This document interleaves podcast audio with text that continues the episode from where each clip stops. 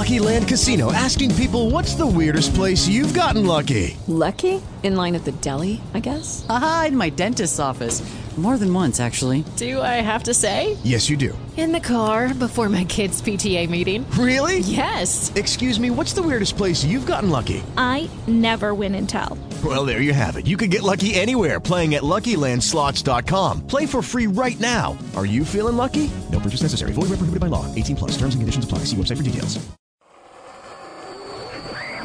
And now, folks, you are about to witness the most amazing, the most astounding living monstrosity of all time.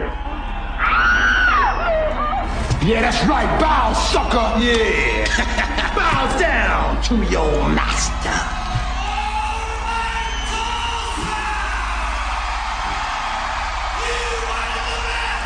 You can you dig it? You dig it? Can you dig it?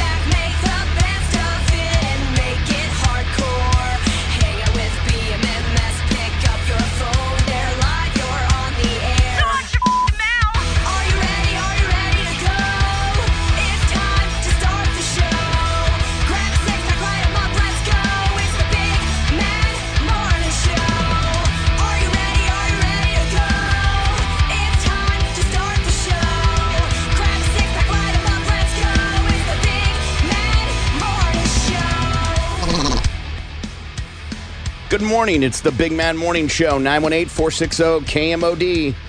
Can also text BMMS and then what you want to say to 82945. Listen online, the website that rocks, KMOD.com. Past shows are available on iTunes. Search under BMMS. Listen with your cell phone. Get the iHeartRadio app. Available from the App Store of your cell phone provider. More on that at iHeartRadio.com. And we're on Facebook facebook.com slash bmms69 that's where you can hang out with us each and every day. Good morning sam. Good morning, Corby. good morning gimpy. Good morning. we got tickets to tool. That'll be at the bok center tomorrow night. Be listening for that giveaway at 7.30 i'd like to think i made it really challenging today. So we'll see. We've got best and worst of the weekend. What's the best thing that happened to you this weekend and the worst thing that happened to you this weekend uh, we've of course got our listeners are awesome. Jeff hensley's going to join us. So if you just got you know discovered that it's over for you you're going to need somebody to help you in the relationship department when it comes to settling the financial and business matters of your relationship. Maybe you're like i swear we were married or you're like she says we were married but we weren't Jeff can help with all that. So he'll be in. You can email your question ahead of time to me at show at kmod.com. We'll make sure we ask him when he's in the studio. If you'd like to ask him yourself, I don't want to share my details with you, Corbin, then that's fine too. He'll be in at 9 for that. We're going to be out live today at Lady Jane's Haircuts for Men. That's at 101st and Memorial from 5 to 7. Free haircuts. You scraggly, dirty looking man. I'm, I'm just, you're in my direction, Gimpy. Uh-huh. If you need a haircut, this is the time to get it. Why not check out Lady Jane's or visit Lady Jane's Haircuts for Men? It's the grand opening tonight, 101st and Memorial, right in front of that Target. uh, from 5 to 7. So we will be out there during that time, and you can go ahead and get your get your cleaned up look. I always feel. Oh, okay, I'll admit this. I always feel, and I never feel this way, sexy after a haircut. Well, yeah. it's a fresh new look. I mean, because, like, I don't know about you. I'll go sometimes a month. Yeah. But before I get a haircut or whatever, whether it's, you know, money or just time scheduling, whatever. So at the end of that month, I'm looking rough. Yeah. So you get it all knocked off, get it all whacked off. You feel like a brand new person, man. I I feel like every time I do it, I go, why am I not doing this more? yeah, right? and you, are you on a schedule? Like you go every two weeks? no. Oh, okay. I thought you were. Just For some reason. whenever Wow. it I- gets a little straggly. I tried that and I was like, uh, do I don't need one yet. yeah. And I'm uh, f- and here's the thing. Guys like to go, "Oh, I go to a barber." And then unknowingly they're now paying as much as a salon. For real, man. Make fun of these ladies all the time. You spent a hundred dollars to get your hair done. Bitch, I just did too. Yeah. Get my hair done. Barbershops have gotten a little ridiculous. They have, but it's such awesome deal, man. Because uh, they shave, they trim everything. Yeah, your but that's that's what they do at Lady Jane's haircuts for men actually. so why spend all that money when you don't have? Starting at $14 Hell yeah. or free today from 5 to 7. I feel like a prince. Yeah. uh have you so there's this okay. Going through divorce, there's always animosity, right? For sure. Always. Well, this guy got so pissed about his divorce with his wife or wanted retribution that he tried to foil her career. Uh oh. And she just happens to be a politician. Ah. And so he basically throws out there that she had an extramarital affair. But he wasn't being honest. He had an ex they were having they were a thruple. Oh, okay. Well, yeah, that Oh. makes sense. yeah, but he was throwing shade. and that didn't get enough attention. So then he's like, I got photos. Post photos. Mm-hmm. That still doesn't get enough attention. Then he's like, oh, she, the other girl is someone that works for her or worked for her at a time in her office, her political office. Now she has resigned because she's like, ah, damn it. now, whatever, but I, I don't want it to be about her political party or any of that stuff. I'm just trying to point out that what a dick. Right? He's like, oh, that didn't get your enough attention. Well, how about this? Still nothing. Uh, And- oh, well, how about this then? just continue to just pour it on like I'm going to ruin your life. You never win in that. It's a short-term victory. Yeah. Like she retired, he won. He smeared her name bad. Bad. Yeah. But ultimately you're you, when you do that, you have to be careful, right? Because you ultimately start looking like a douchebag. Yeah. She says they got divorced because he was abusive. And the way he's acting, well, and not exactly having it. He says that she didn't um, when she was became distant when she became a politician and was like, "Why don't you stay home and be the dad while I advance my career?" Like, like almost like in a negative, bitter way. He he put he put that in the divorce papers, right? Bitch. It totally. Hi, then then first of all, shut up. That, you know how many women do that? Yeah. Like, shut up. And if you don't like it, then go to work and hire a nanny. Stupid. Right? and if he was part of a thruple, then how is that? I mean, you were a willing party too. Then, so how are you mad? Because they're getting divorced. But that's what I'm saying. That doesn't make sense. You were aware if it was a thruple. I think that's the excuse. I don't think that he's really mad. I think he's using that as a reason to get back at her. Hmm. It has zero to do with that it was a real thing. You And just want to tell other He wanted revenge. No, he wanted revenge. He didn't care. I want you to hurt like I hurt. Yeah. That's exactly what that is. So he can't think of anything else. So what's he do? He ruins this woman's good name, gets her out of politics, politics or whatever, and and now she's got to go and be a cashier at the Walmart. She ain't That's going no, he's- no, that's no, what he's no. hoping for anyway. No, hmm. no, she's going to work at a company. Yeah, for sure. Someone's going to want to snatch her up. Because like, that's going to go, and mm-hmm. I don't care. I personally don't care. The problem I have a pro- that I think is not cool is it was someone that worked for her. Mm-hmm. Yeah. That that is clearly not okay, regardless if it's a lesbian relationship. Did she really work for her, or Yes. was it just one of the things that he had said? Because you know people. no, just she really make stuff. Up. no, she really worked. She really worked under her in more ways than one. And so the photo they put that I saw, and maybe there are others, is she's naked, and she's brush. Yeah, Is it really not worth looking? It's not. And so she's brushing the other woman's hair, who's clothed. Yeah. So you really don't even see. Weird. Yeah. That is weird. One, why that photo? if you're gonna snap a photo of your thrupleness, why that? Right. That's kind of strange to have somebody brushing your hair naked while you're clothed. It's uh, it's not uncommon. I mean, I don't think it's that. It's not. It, it on it, optically it looks bizarre. It's a little strange, but it's not uncommon. But if you just got done banging or whatever, and she's got to leave, and you're like, "Will you brush my hair?" You go, "Okay, I'm already naked." You know what I mean? Like you're yeah, staying in it's bed. just a weird moment to then capture with Forever. A, yeah, with a photo. It's not a Kodak strange. moment, yeah. that's Right. very strange. Even if that did happen all that way, that's weird. I'd be like, why the f are you taking a picture of this? Weirdo.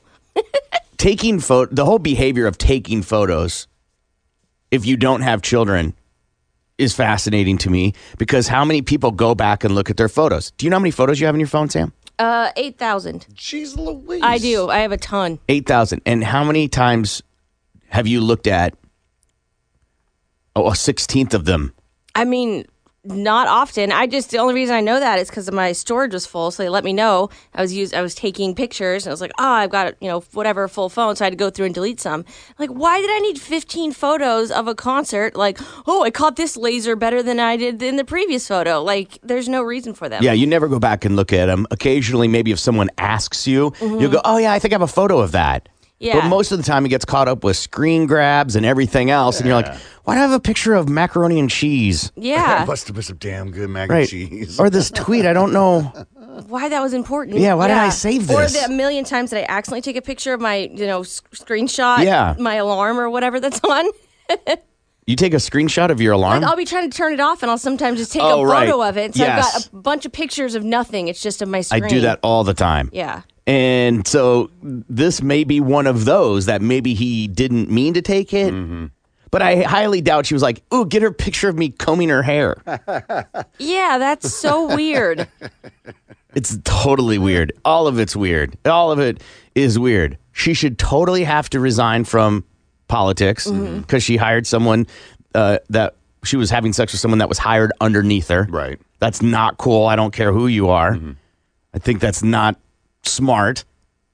And then the other part is just him being a dick.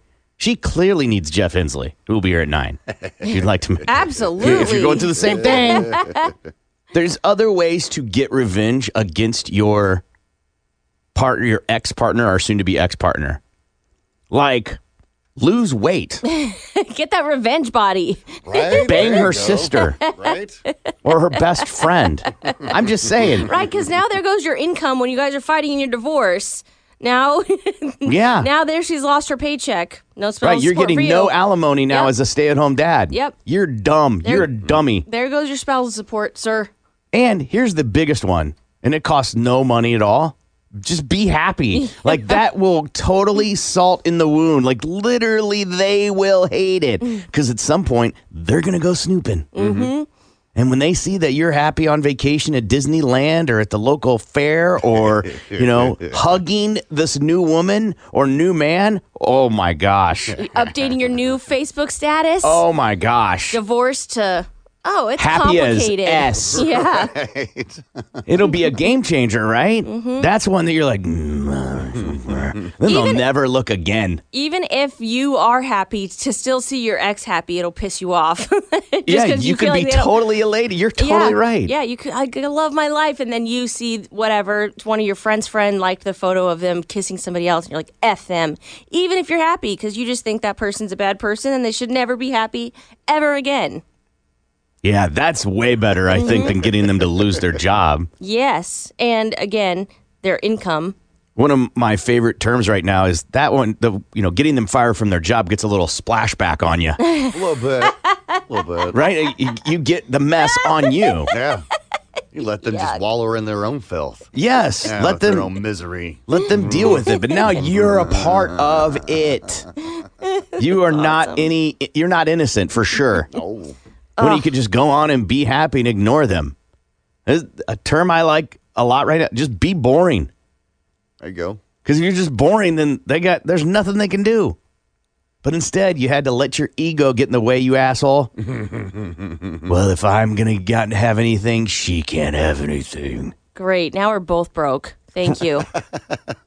Douche. Right? Because you're talking at least sixty to ninety days of getting a job. I would think. Oh yeah. Yeah, and like whatever you had lined up, like uh you now you didn't plan to not have that money. So it's not like, hey, we're planning to not have a Right, it job came for out of three nowhere. months. Yeah. So you still have bills that are due, you know, next week. Oh, You're like, God. F, I don't have an income now. I hate drama. That's a lot of drama. I love it for the show, but I hate it for Right. Anything else? personal life.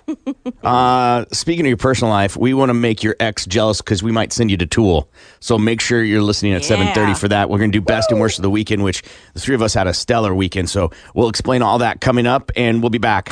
You're listening to the Big Man Morning Show. This is Tulsa's Morning Show. 97.5 KMOD.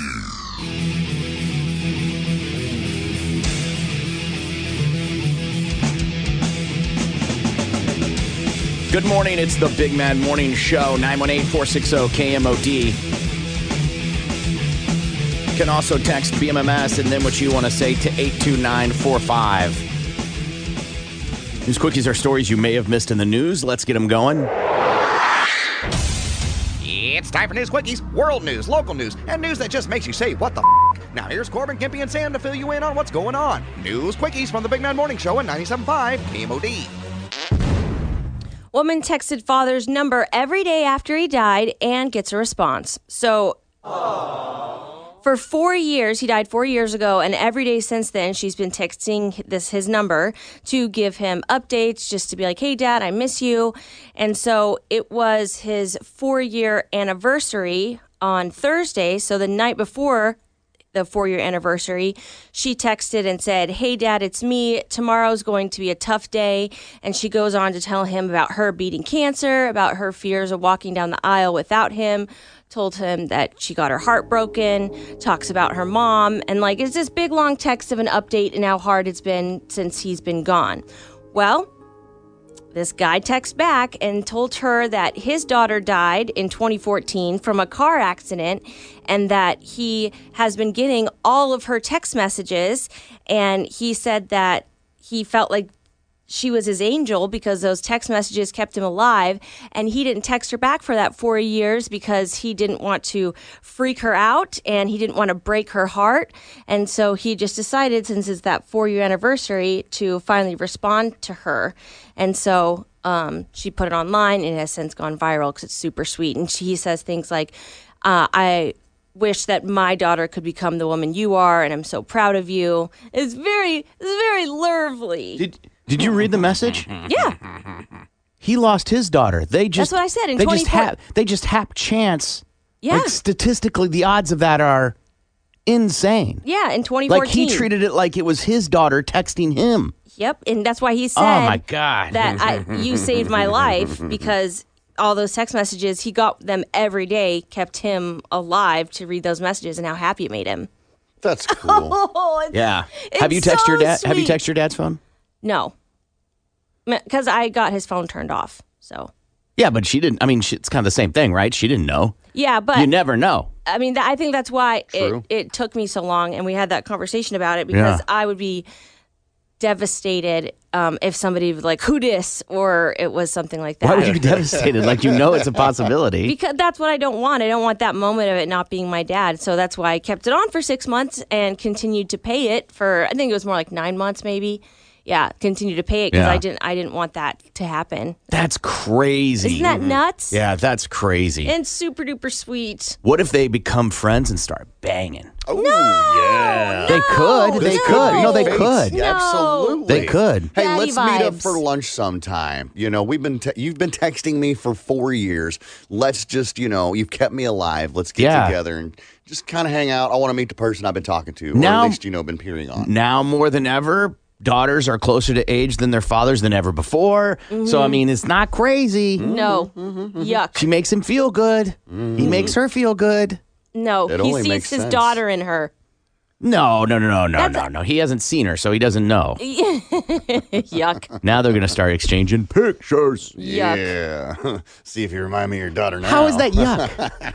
Cause he looks not at her in a fatherly way. Or For he- now. Yeah. For now, Should So be I- calling him daddy later. There are No, s- there are no. so, and Gimpy's got an excellent point. There are some girls that see their partners in a fatherly way, and sexually, and also just like paternally, like to take care of them. Those girls have issues. Thank God. Gimpy's like, I love those girls. yes, he does. yes, I do. uh, Samsung space selfie satellite crashes in a couple's yard. Now, this happens up in Michigan where Nancy Welke and her old man Dan, they're about to go let the horses out on Saturday when they heard a loud bang out in their yard. So they go outside, check it out, see what's happening, and that's where they see this metal contraption that was labeled Samsung Space Selfie in their yard, a little parachute tangled up in the trees next to it. Okay. Uh, a apparently there's a box that's attached to this here satellite that contained two cameras and a Samsung cell phone. This is a European project of sorts. They say that uh, it allows people to send their selfies into space and be combined with a picture of the Earth. I don't get it. Uh, nonetheless, so this comes crashing down. They called 911. Uh, some Samsung representatives came and collected the satellite and all the debris that came with it. They released a statement later on that said earlier today Samsung's European space selfie balloon came back down to Earth, and during this planned descent, the balloon uh, descent of the balloon to land in the U.S. Weather conditions blew it off course and it landed in the selected rural area. We apologize for any inconvenience that this may have caused. So I'm confused. It it allows people to send a selfie to this satellite. No, into space. I don't know how it works not in either. space. If Well, it has a anymore. parachute, well, not anymore. Clearly, thank you. it has a parachute, so it's not in space. Well, it has to come, you know, when it comes back down to Earth, you can't just let it plummet. You have to slow it down somehow. But that's, why what the data parachute's does, attached. right? That's what data does, anyways. It sends something to space to come back. Science. I don't know how it works. I'm just reading a story. Right. No, I get it. You don't care. Um, th- the p- best one is the photo. I'm going to put it in here. The photo of them uh, standing next to it, like they're at like you know a monument or something. You've got to see this picture. It's fantastic of them just like grinning, like standing next to her, like here it is in our yard. that is Here's the awesome. pho- here's the photo of us at the Lincoln Memorial. Here's us in Oklahoma City. Here's us at the Blue Whale, and here's when the satellite crashed in our yard. God damn it, Lee, smile. like the, the old farmer and the lady. Oh my god, that is that is amazing. That is spectacular. That's awesome. I I I say this all the time. Gender reveals are stupid. Mm-hmm. Woman killed after gender reveal oh. party goes wrong. So a woman is dead after a gender reveal party went wrong after what I can only speculate they used Tannerite to decide what or to discover what the gender of their baby is. There was an explosion and some debris flew towards the crowd apparently and a 56-year-old woman was pronounced dead at the scene. They say the oh. investigation found that the woman was hit by a piece of flying debris from the explosion that was part of the gender reveal announcement.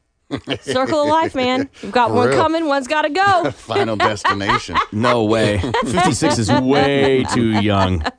That's crazy. Stop doing this. Right? People are dying now because of it. People are dying. It's time that we give the gender You're reveal a so break. selfish. Right. Just so you can what, have an awesome Facebook message? Yeah. And here's the part that's the most disturbing of this whole story. And I tried to find three or four different versions of the story Mm-hmm. to get the answer to this is I still don't know what it was. So the whole point of what you were doing got lost. Right. That's amazing. When somebody dies, I mean, that's kind of, you know, good ground. I think it's an important part of the story. Oh, but that's true. What are they supposed to say at the end? By the way, it's a girl. Right, exactly. No, you put it. You do it a little more subtly, like when they discovered it was a girl. Control. The thing exploded. Debris hit the lady. Like you could be a little more tongue in cheek about the delivery of information. It is an important debris. part of the story. it's like if you rob a bank, you want to know how much money they took. They need to say the blue or pink piece of debris killed this woman. Yes. It was all covered up. The blue and pink was covered with red blood, so they couldn't tell what it was. Uh, all these stories are on our Facebook page at facebook.com slash BMMS69. Tulsa's morning show oh, yeah. is coming right back.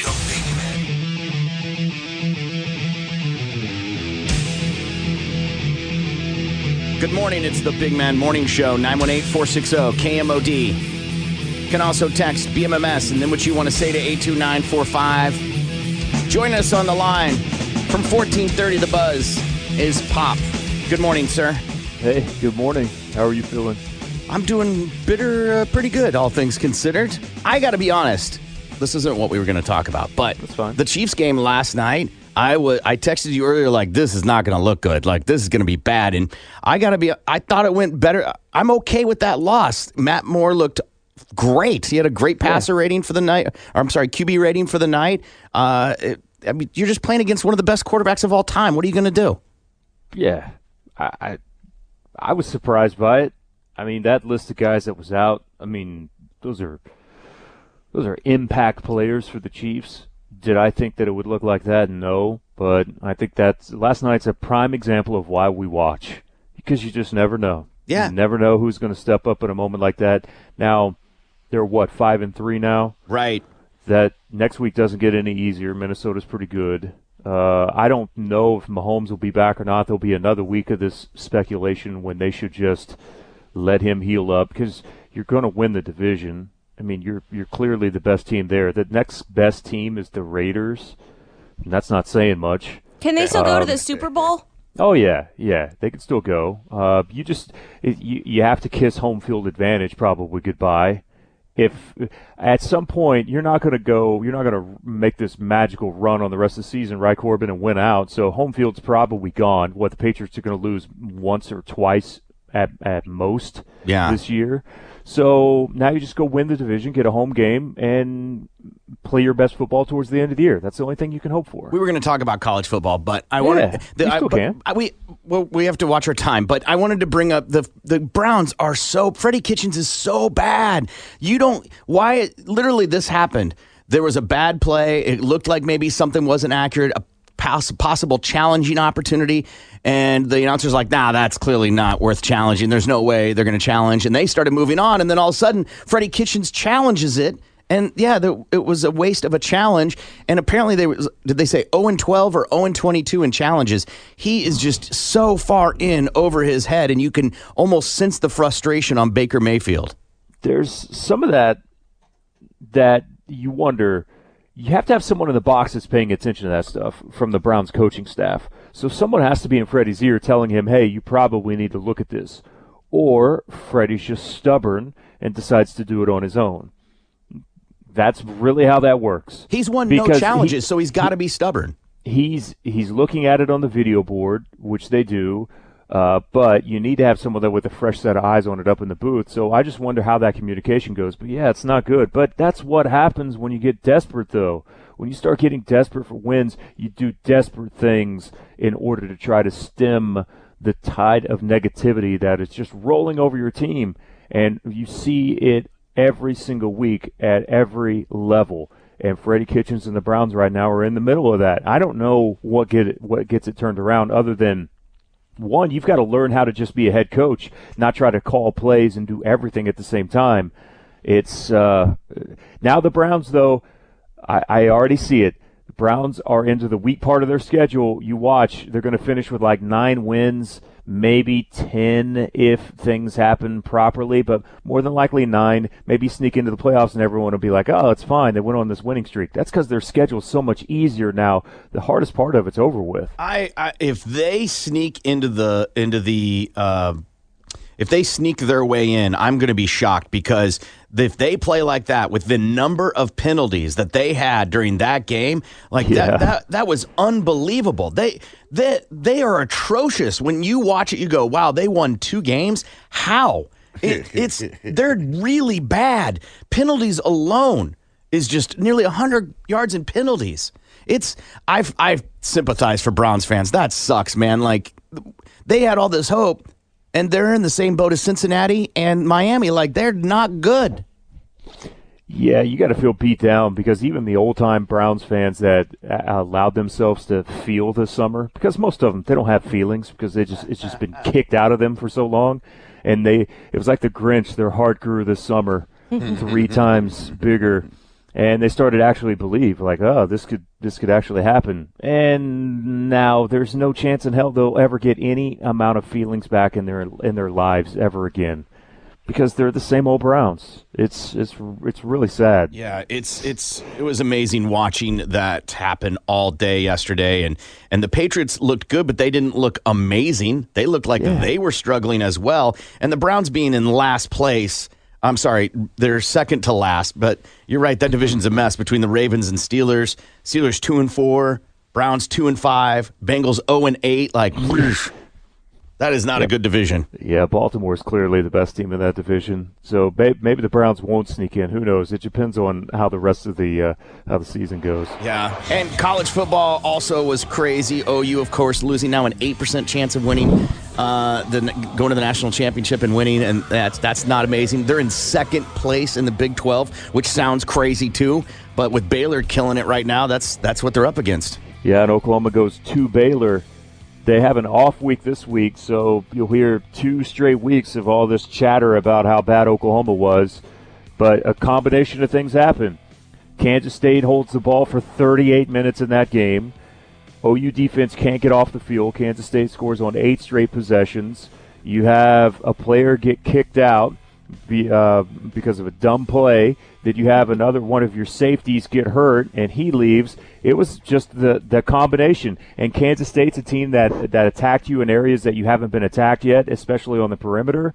And next thing you know, you roll out of there in a place where people thought that you were just going to roll to a victory and you've got your first loss. And then you go play maybe the best team or at least the big surprise team in the next game at Baylor. Yeah, it's it's difficult right now for Oklahoma. They can still win every game that's left on their schedule, but no one thought that they would be in this position that they're in now. And they, by the way, they fell to tenth in the AP poll that was released yesterday. So um, people should be worried about Big 12 championships before you even worry about the college football semifinal because you got uh, larger things to worry about right now. That was an ugly, ugly loss. I want to. I hate to go back to this, but from what I understand the rule to be, you can't be blocked into a kick and be considered that a touch, and that that should have been ruled OU ball. Is that right? It, it probably it, the way that they ruled it, the way that they ruled it, they applied a rule um, that probably shouldn't have been. It more than likely should have been Oklahoma's ball, but don't get caught up in that. You will drive yourself nuts if you're a Sooner fan and you're like, "That's why we lost." No, that ain't why you lost, bro. That's not why you lost. Yeah. it was it was unfortunate, but uh, they got in touch with the Big 12 offense. They they were on the horn with them in the replay booth, and the ruling came down. Um, but yeah, they didn't th- feel that there was sufficient evidence to uh, bring a specific rule into play. But we'll talk more about that later this afternoon. Don't get caught up in that. You'll drive yourself nuts. Don't take the That's bait. Ball- yeah, that's Balls to the Wall Sports. Jeremy Poplin, 97.5 KMOD. All right, stupid corporate cram down right now. They're forcing us to take a 30 second break, but we'll be right back, so don't go anywhere. With the Lucky Land slots, you can get lucky just about anywhere. This is your captain speaking. Uh, we've got clear runway and the weather's fine, but we're just going to circle up here a while and uh, get lucky. No, no, nothing like that. It's just these cash prizes add up quick. So I suggest you sit back, keep your tray table upright, and start getting lucky. Play for free at LuckyLandSlots.com. Are you feeling lucky? No purchase necessary. Void where prohibited by law. 18 plus terms and conditions apply. See website for details.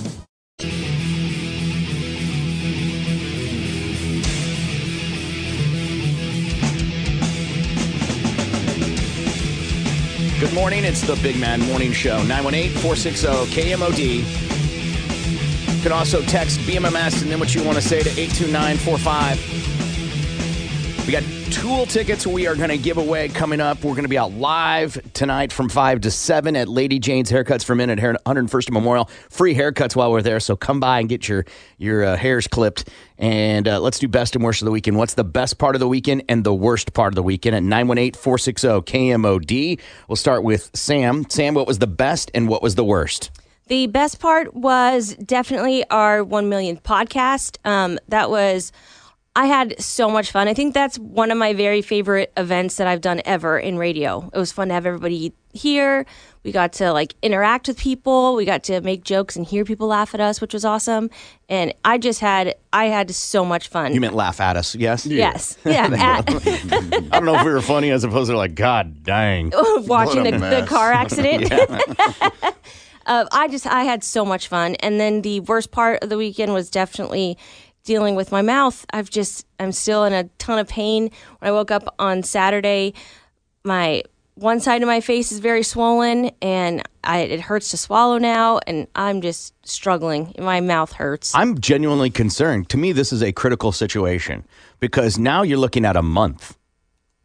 And That's not okay. That's not okay. getting to um like when I first started this, I never thought that I would be here in a month, that I would still be in this much pain and it would hurt so bad. And also I got the root canals done, you know, over a week ago, week and a half ago, and I thought that this should be subsiding. So definitely like the swelling and like it feels like the underside of my tongue is bruised. I feel like I'm talking different. I am worried. It, I feel like this should be getting better, and it's been very hard to sleep, and it just hurts. And so, It's like yeah. getting. It's like you've gone to Doctor Nick's dental care from The Simpsons.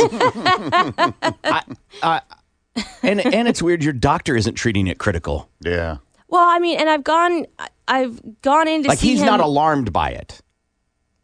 Yeah, I He's don't not know. alarmed. He's. Do you feel like he's alarmed by it? No, I mean, and it, like he has said that like it was gonna take a while to heal, but I should not be in so much take my breath away pain. It says here that a successful root canal can cause mild pain for a few days.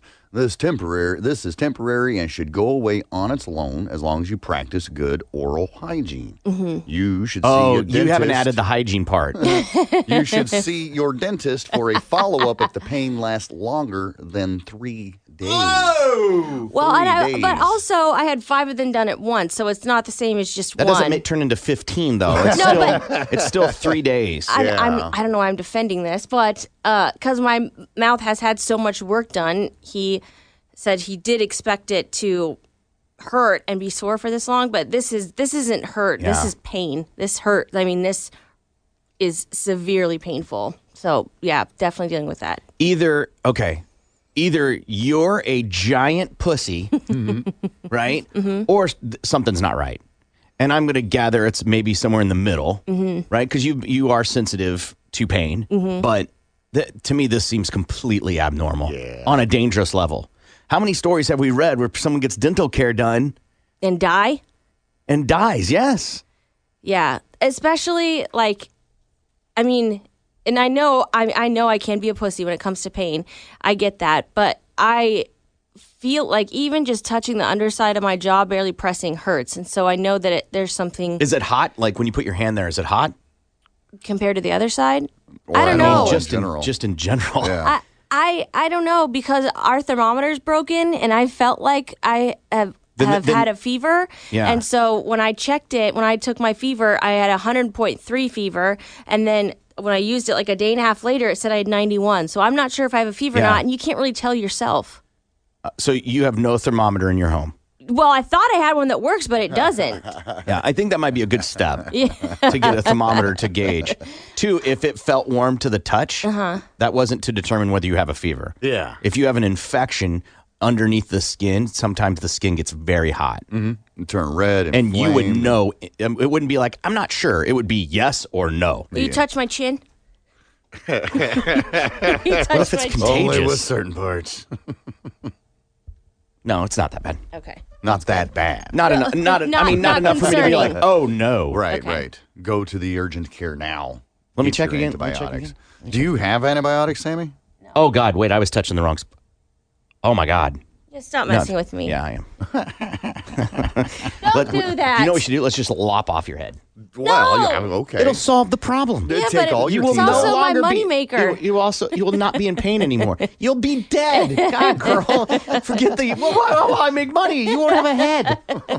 well, that will solve a lot of my problems. It will, right? Your anxiety, your dental pain, right? Everything's fixed. Uh, what is the best and worst of the weekend? 918 460 KMOD. Gimpy, what was the best and what was the worst? Uh, best part, just Saturday in general, of course, with the uh, live podcast, live studio audience. That was really cool. Left here, uh, went to a Halloween party over at this uh, place here in town over by Mr. Lucky's. I guess it's where a bunch of like local bikers go and hang out. It's not like a an official like bar or like clubhouse or anything. It's just like, hey, we rented this space.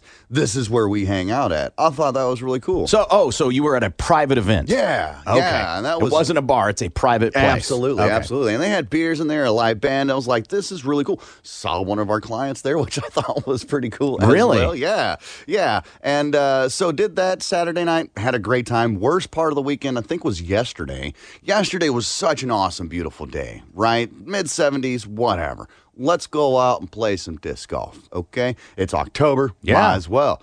Uh, go out there. Where you? My brother's like, where you want to go? Let's go to Chandler Park. All right, Chandler, nice easy course. We get out there and they've got some goddamn bike race going on out there. Uh, cyclocross apparently is what it's called, and they're riding their bicycles, which is okay, cool. They're racing them through like the grass in the park and whatnots like that. I thought it was interesting, but upset me enough that you know I didn't get to play that particular park. We ended up going somewhere else, but I think that was the worst of it. All in all. Best and worst of the weekend, 918 460 KMOD. Uh, best part of the weekend, yeah, the podcast was was a lot of fun. It was a cool event to get the um, news from Josey Scott about Saliva was very cool. Um, and uh, just hanging out with people and, and doing that live that way was a lot of fun. Probably going to do it again, which was even more cool to think about. Yeah. Worst part of the weekend uh, would have to be my Chiefs lost. I, I I don't think I had a worst. I've been totally lucky this weekend, so I feel very grateful for that. All right, best and worst of the weekend 918 460 KMOD, 918 460 KMOD. Uh, best went and saw Marilyn Manson and took my boy early trunk or treating. Worst, no sleep. Uh, Sam, if you had a temperature of 91 degrees, you would be brain dead. Our bodies can't handle the seven degrees below normal or above. or above, Maybe right? I'm a zombie. Um, Beth spent all day yesterday making a big pot of chicken and sausage gumbo. Worst, been up since 2 a.m. with a sick baby. Now I got to work all day. That That sucks. super sucks. Uh, not to pull out the feminist card, but I've always had a hard time getting men doctors to listen to me. Interesting. Does that happen? I mean, as a, I obviously don't know what that is, but have you ever felt like a guy doctor won't listen to you, like they discount your pain? Well, yes, definitely. When, but that was when I was in the military, so I figured it wasn't a girl thing. It was like you are an E three thing. So I've never, I've never visited someone and been like, they're not listening to me because I'm a girl. Okay. I, I, I wonder if you went to a female dentist, if you would have a different experience. hmm. That would be an interesting experiment. Well, and my dentist is like younger too. Like he's like a- younger than you? No, no, no. But like, I just, I guess I always think of dentists as like old sixty-five-year-old men. What? And he's like, yeah, and he's he's like a. My point being is that I don't, I don't feel like he's like not listening to me. Like, oh, you dumb girl, you don't know anything. He seems like somebody I could have a beer with. Okay, so I don't I don't want a 65-year-old doctor. Mhm. And this is why. They've seen so much stuff. They're numb to everything that they're like, you're fine. They almost discount your pain or whatever because they've seen so much they know it's not a big Right? deal. I've seen somebody missing an arm. yeah. Settle This is nothing. with your two foots. Yeah. Your teeths. Yeah. or they'll they've, you know, when you've done something so many you okay? Yeah. You've done something so many times that you're like, ah, whatever. Mhm. It won't be an alarm to you, or maybe it is an alarm. Yeah. That's But interesting. Then also, if you have a 65 year old doctor, they also know the warning signs because they've seen somebody, they've seen so many situations that That's you can trust You're making them a more. giant assumption. well, Just because you are you have seniority any in anything hmm doesn't mean you've seen everything. no, but you've seen If- more than a if- 10 year old doctor. No, but if you are 65 years old, No, and no, you a doctor that's been doing it for 10 years. That's what I should say. not say. necessarily. not necessarily. What if what if you are a doctor who spent 10 years in a high triage area. True, like an Okay, army versus- medic or something Right. like yeah, that. versus some GP. Rather, rather than a 65 year old doctor that was in the same small town. mm-hmm. Seen a lot of colds. Yeah. All right. No, that's not that's not a bad point. Age means nothing in terms of experience. Because I know plenty of doctors that are young that are awesome, and I know plenty of older doctors that are awesome too. It's not I'm not being an ageist. I'm just saying you can't just make the assumption because they're older at 65, them finger in your mouth is going to be the be- you're getting the best doctor experience. Uh, let's go to the phones for best and worst of the weekend, and Jordan is on. Hey, Jordan, how are you? I'm good. How are you guys? Good, man. What's the best and what's the worst of the weekend?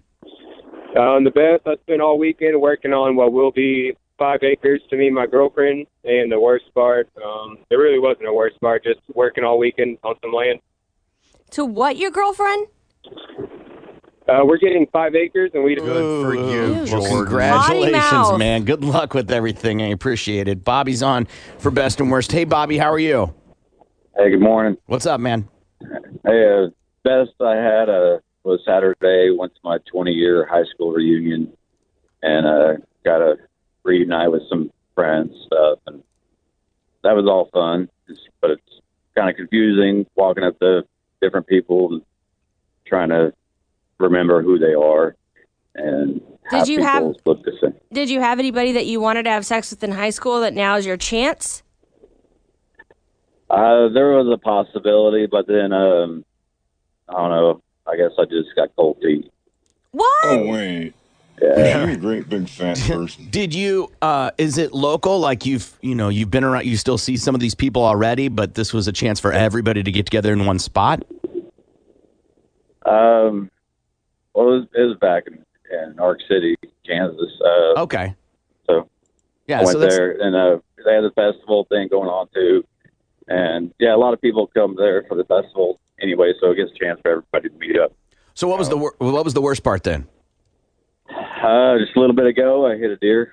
Oh, dang. So Were you in your car? or Were you walking? I was in my semi. Oh, okay. And did it did it just fly? and Did it punch a deer. I, I just listen details. I'm a stickler for the details. F you, Pammy. Did, and did it just glance off your truck, or did you uh, have any damage? Yeah, there's a little bit of damage. There's a little piece of meat hanging from the from the gas tank. Get that stuff on ice, man. Jerky. All right. They made it legal now in California where you can actually keep the roadkill. Like if you hit a deer, you can keep it and kill it and eat it.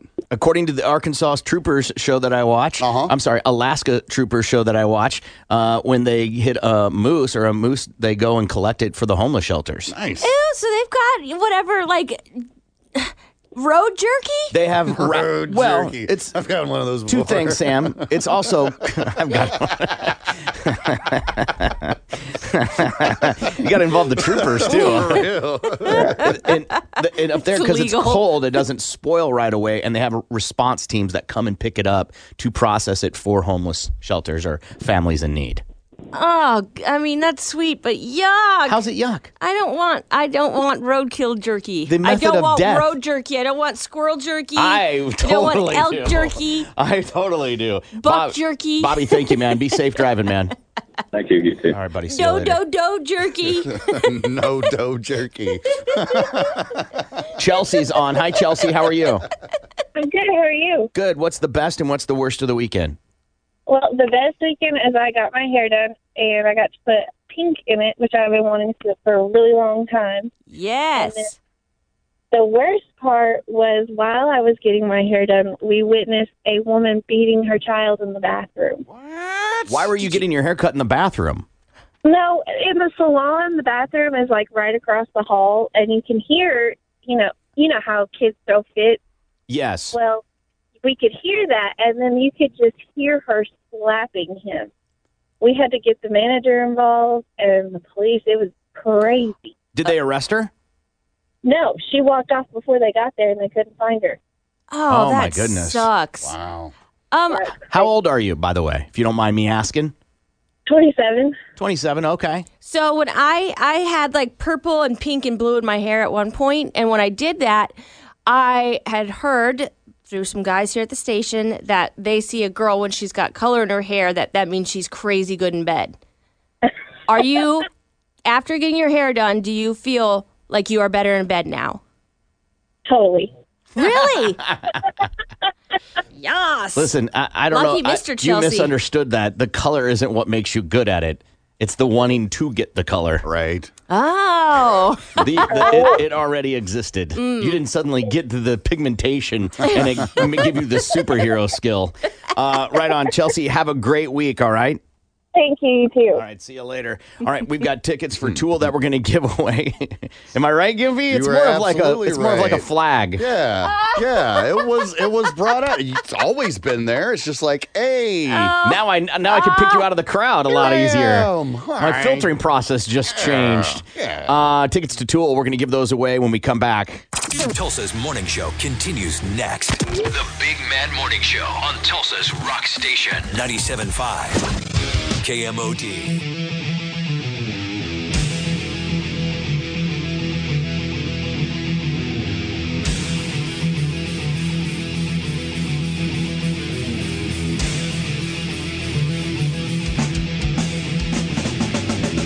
Good morning. It's the Big Man Morning Show. The phone number is 918 460 KMOD. You can text to talk to us as well. BMMS and what that is to 82945. Hold on. Good morning. You're on the air. What's up? Morning. Morning. Did you call for a certain reason? Uh, trying to win some tool tickets. Oh, yeah. Let's play a game. The one second game. One second of a famous television show's theme song. What's your name, man?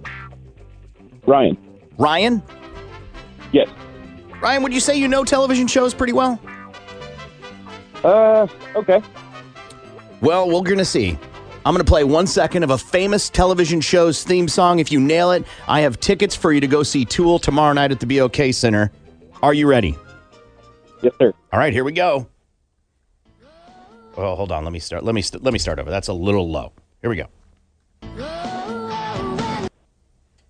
I'll play it again.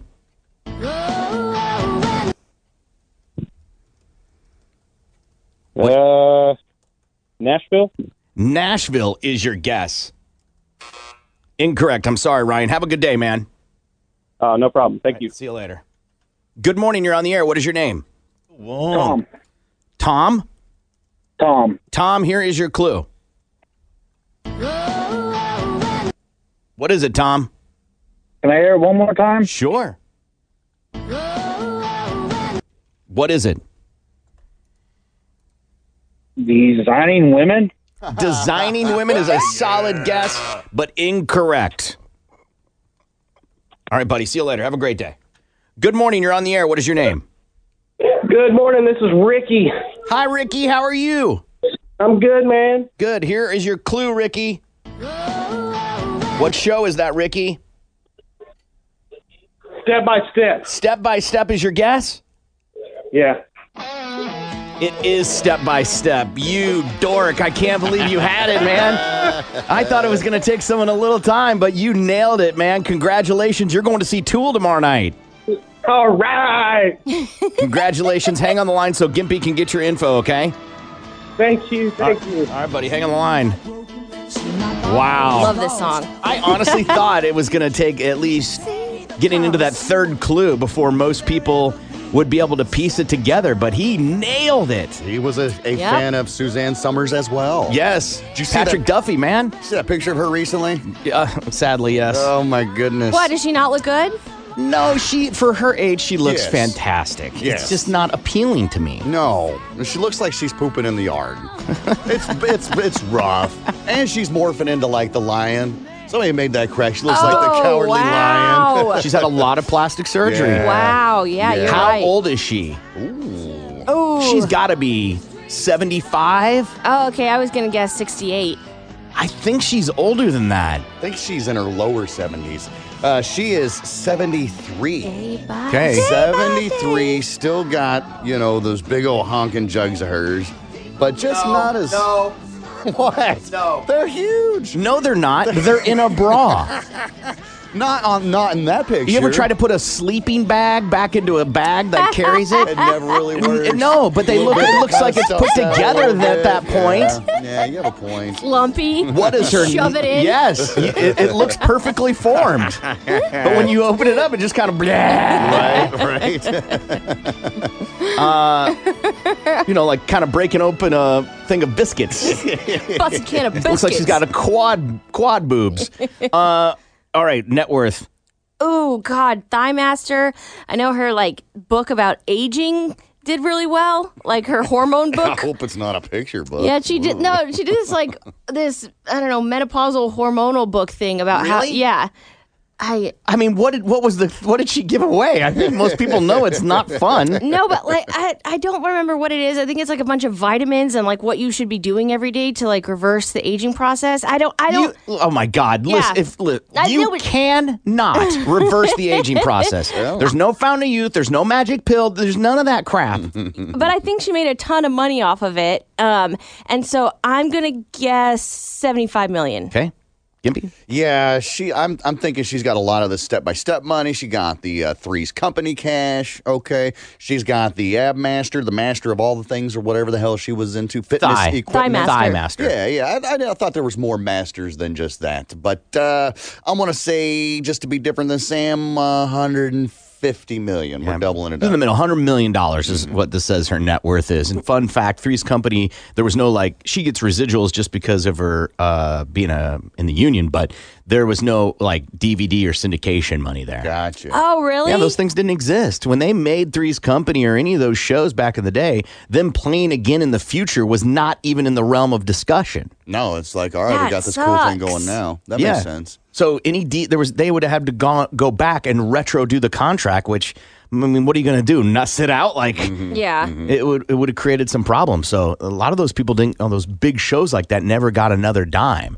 But step by step syndication was huge. Mm, yeah, that makes sense. Uh, all right. Oh, by the way, I watched the Paul Rudd show on Netflix. I, it's only eight episodes, and it's called Living with Yourself, and it's about him duplicating himself uh, to be a better version of himself, Like cloning. like cloning, but your old body's supposed to be killed and buried. His, for some reason, doesn't. So they conflict, and that's where the thing is. Not like not like uh, Michael Keaton in Yeah, Multiplicity, Yeah, that's what I was thinking. but not very far from. Uh huh. Uh huh. And uh, it ends with them d- wanting to kill each other. Oh, damn. And it they they I don't care. I'm not going to spoil it. They don't. They don't. Okay. But it ends really bizarrely. Like hmm.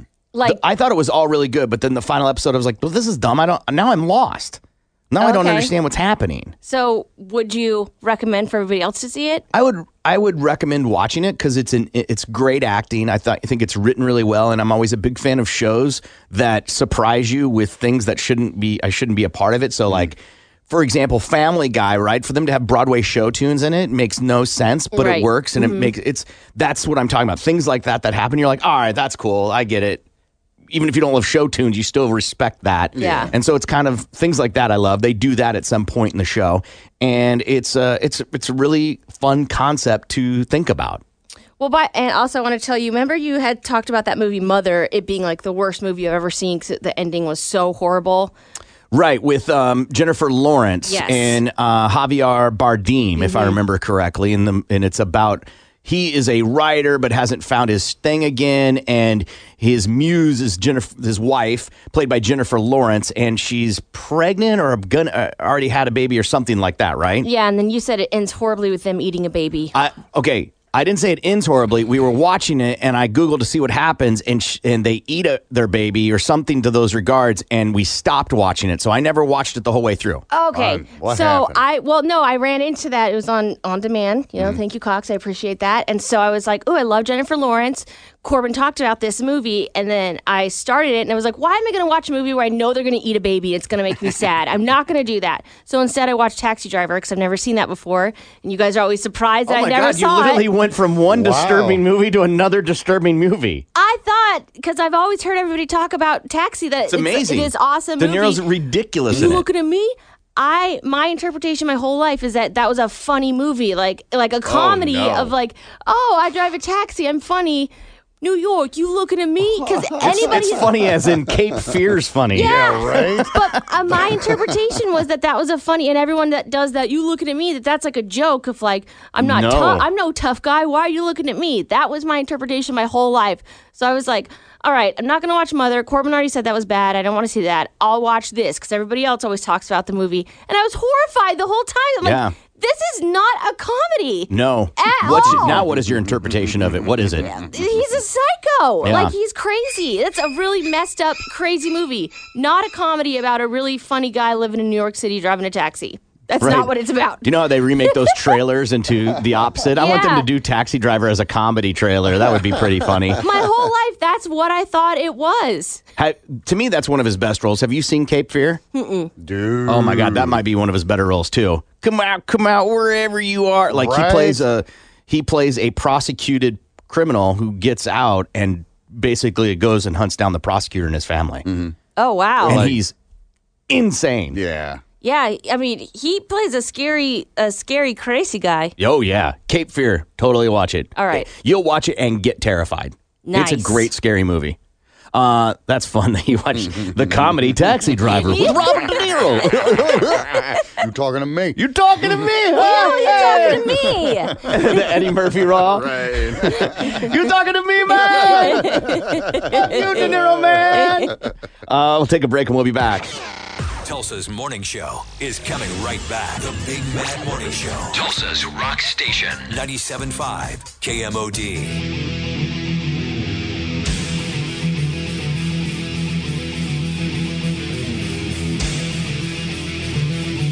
Good morning. It's the Big Man Morning Show. 918 460 KMOD. You can also text BMMS and then what you want to say to 82945. I know a lot of you probably aren't baseball fans, but uh, with the World Series, uh, the first two games were dominated by one team. The last two games have been dominated by the other team. So now it's even. It's really compelling. And to make things better, uh, apparently last night, these girls behind home plate, which is the, gets a lot of TV time, the fans that sit there do. Sometimes you can even see celebrities sitting there. And these two girls were sitting there and they decided to. You know, they're Instagram models and they decide to lift their shirts up and you totally oh. see their breasts oh on national God. television during this family event. Oh my This god. family event where like kids are watching their idols. Oh. No, I Oh. don't think that's a big deal. Wow. Wow. They I don't. I don't nice think that's a big deal. They do have nice boobs. Super nice boobs. I think that's a huge deal. Brave little toasters showing the nipples. Yeah.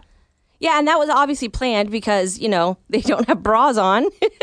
Are they? I mean, you can lift your bra up to, to do that, can't you? yeah, but it doesn't look like they have that. I mean, because normally if you if you, if I were to lift my bra up, it would smush my boobs down because you know it's a bra. It goes around your the back, your your chest and your back. So if you were to lift it up, it would kind of smush. Some of the comments that I'm reading uh, out there: uh, B cups not interested. Uh, uh, another one. I think Game Six out will outdo this. the things people compl- comment about, like who's complaining about bees? Right? boobs are boobs. Why would that be a complaint? Oh, somebody's just got to hate on everything. Because you're Why would you have a online and you problem? can look at you know double E's. This one. People are awesome. Mm-hmm. Yes, they are. Yes, they are. People are amazing. You know what those girls have? The same goals that I do. Those both those girls are like, one day I want to show my boobs at Mardi Gras. One day I want to put my panties up at a bar. One day I want to dance at, at a Coyote Ugly bar. Those are the kind of girls that have the same girl, goals I did growing up. No, I don't think so. I don't think so. I think that they want to show their boobs at the World Series. I think those are the type of goals they have. What you're talking about to them is like amateur You're right. hour. I'm a rookie. yeah, those they are look the at pros. they look at that as laughable. They're like, I did that at 12. What's this here? Is this them? this is their Instagram. Yeah. Oh yeah. Good God. Yeah, this is. Uh, it says uh, on October 27th, you attended a World Series game. Uh, during the game, you violated the fan code of conduct by exposing yourself during the seventh inning in order to promote business. You were also part of a scheme in which you induced others to expose themselves to promote the business. You are hereby banned from all Major League Baseball stadiums and facilities in the future. Oh, boo hoo. She was quoted as saying, And she was quoted as saying, well, bye. like, she doesn't care. No, no, they don't care. Do you realize how much more she's going to get for posting about this new teeth whitening thing that she got? yeah, right. She's got this new tea that's gonna make her lose like six pounds easily. Yeah, like she's totally won the lottery when it comes to that type of stuff. Oh, I love how quickly they found that girl's Instagram because all you have is nipple. Yeah, well, So- apparently, apparently this was something that was talked about ahead of time. I guess Mm, got somewhere. you. Okay. but it's totally fantastic. Yeah, she's got other pictures doing it in front of the White House. Looks like she freed the nipple on an airplane. She's Good she for her. She has a, a magazine, I guess. Oh, yeah? a digital magazine called Shag Mag. Shag Mag, baby. I don't know. God, the things that the internet is so. This is gonna sound so stupid, um, but the internet is endless. Like you literally can go out there and be like, "I have this," Uh-huh. create an, a page for it, Mm-hmm. and you're just like, "Well, it must be valid at that point." Right, because it's on the internet. Yeah. Well, you're the I don't have resor- one. the resources you need. If you wanted to do a magazine Yeah. before the internet, you would have to have a printing press and, and money to do it. Well, now you, to have a, a website is damn near a fart in the wind. Pretty much. You could pick one up, you know, free, if not dirt ass cheap. You just need Yeah. just an Instagram page. Uh huh. Yeah, really. That's all you really need. In terms of resources it would take to make something, right? Is Mm-hmm. it was almost zilch. Yeah, remember I had that that uh, web page. I had a samcrossan.com and it cost me six dollars for two years. Using Right. GoDaddy, that's it. Right, but now you wouldn't even need that. You could just send people to your Instagram page, Right. and put everything it can live on there. Oh, You're right, because it is or just a as Facebook legit. page. Yeah, you're right. It is just as legit. It's unbelievable the thing, and then you can go, "Well, I'm, I own a, ma- I'm a publisher. I own a magazine." First of all, you're not a publisher because the ins and outs it takes to make a a a, um, a mechanical th- something that you can hold in your hand. A mechanical magazine is so lethargic that you wouldn't be able to handle it. That's why a lot of people didn't do it or can't be successful at it. But to, to be a publisher of a digital one, Right. is completely easy, and uh, you could do it no problem. You got a hundred page spread, man. Look, you just just just scroll all Right. day. Just Spread. scroll. Spread, Spread. spread, Spread. I would like to see. or a hundred page spread. Yes. yes. Uh, all right, here's popping balls to the wall sports.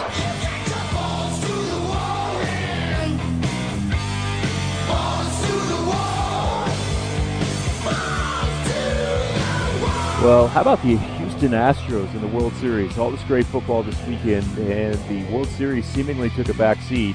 They were down two games heading to Washington. Now, the next thing you know, they've won three straight. They're one win away, and they're going back home.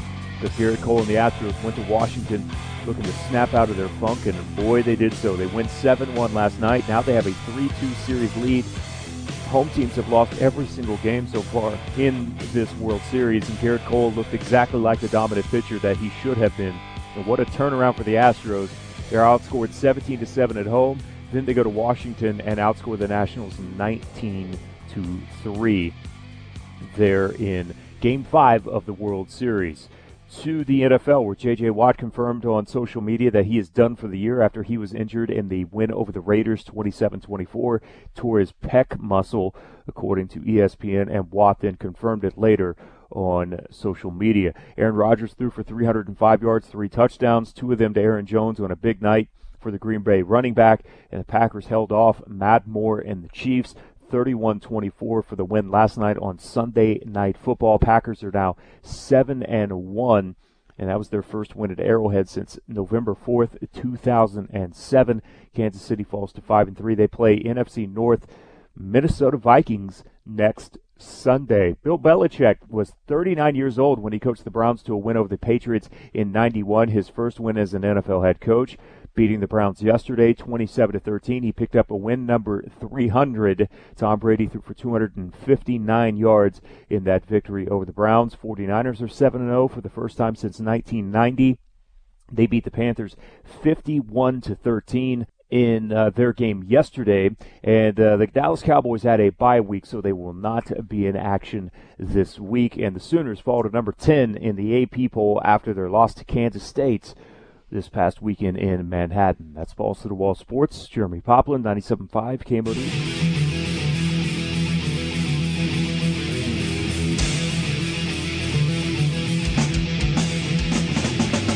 Good morning. It's the Big Man Morning Show. 918 460 KMOD. You can also text BMMS and then what you want to say to 82945. Tonight, we're going to be at Lady Jane's Haircuts for Men. That's at 101st and Memorial. It's the grand opening. We'll be there from 5 to 7. They're doing free haircuts while we're there. So come by and get a free haircut. Again, Lady Jane's Haircuts for Men, 101st and Memorial, right there in front of the Target in South Tulsa. We like to talk to our listeners because they have awesome stories. And today on the line, we have Neil. Hi, Neil. How are you, man? Oh, doing pretty good. How are you guys? Good, man. It's great to talk to you. I feel like I've interacted with you in so many ways, but never uh, like on the phone. So this is this is going to be fun. Uh, Neil is 29 years old, and you have a girlfriend. Congratulations on that. How's that going? That was pretty good. She's actually really awesome. I love her. She's amazing. I mean, that's good that she's really awesome. It'd be weird if you were like, nah. she's alright. How, Stuck around. How how much time do you think is an acceptable amount of time to be dating before people can start asking you if you're going to get married? Um, I I have no idea. I get asked that every day, anyways. Why haven't you? Been, uh, I don't know. It's not really something that I need to do. I guess not yet. Right. Okay. I mean, that's that to me. That's a more honest answer than than I don't know. So, uh, now you are a garbage man. How long have you been a garbage man? Uh, just about six years. Uh, That's that's great because I would imagine that for someone to stay in that career that long would be rare, right? Uh, you would think, but I, there's some guys out here that have been at the company I'm working for for a long time. And what what made you want to get started? I just, I honestly, I just needed a job. I, I had a job, but I was driving the truck over the road, flatbed truck. And I didn't, I didn't like being gone all the time. And I came back home, and my dad was working for the same company, and so I just went out and put an application in and got hired. What is the classification for garbage? Because there's different types of garbage men. There's the like residential that goes and picks up cans, and then there's the people that go and lift the big dumpsters, uh, you know, behind restaurants and kind of lift like look like a, a monster and lift it over their head. There's the the slide offs. Like what what kind of trash man are you? Uh, right now, I just I drive a, a rear load truck. It's I do a, a lot of residential and uh, commercial stuff. I work in the, the, the town of Perry, Perry, Oklahoma, and we I get all the businesses in town, and then I get that done. I'll go get all residential stuff. Is there anybody on your route that you look forward to seeing, or you know you're going to see, you know, this one lady every day, or these little kids that wave at you? Is there anybody on your route that is a like you get excited to, or I don't know, it sounds like a weird word to use, but you get excited to see? Yeah, uh, two times a week on uh, Tuesdays and Fridays. That's the same route. There's this uh, old lady on. Uh, she's on the south end of town. She usually comes out and gives us bottled water when it's uh, hot outside, and sometimes she'll bring coffee out when it's cold. She's real nice. That's really cool. It's when I was little. I remember my mom giving Christmas gifts to the garbage men. Um, did do, do you get Christmas gifts from people? Oh yeah, oh yeah, we do. That's what we try to try to make everybody as happy as we can. So that way, when Christmas comes around, everybody likes to tip a give us like cakes and sometimes money, and cookies, and whatever. I have never ever in my life, growing up or even in adulthood, uh, tipped or given like the garbage man, mailman, like a gift, Christmas gift, gift card, anything like that. Never have, never even thought about it. What? I didn't know that was like a standard practice. What about you, Neil? Did did you guys do you gr- did you when you growing up? Did you guys ever give the garbage man a tip or a gift? Uh, no, honestly, just about like everybody else in the world, I didn't even think about the garbage man when I was growing up. I just knew we put the trash out and it was gone the next day. And that's the thing that like the, we need you. We need you garbage men in our lives. They're like so important, but yet we just cast them off or like the garbage that we're given to them. Of the houses that you go to, what percentage either tip you at Christmas or give you some kind of monetary gift throughout the year? Uh, I would say in Perry, it's probably it's, it's real low. Probably like maybe five or ten percent. What's the biggest gift or tip that you got? Uh, last Christmas, one guy he gave uh, me and my helper he gave us a hundred dollars a piece.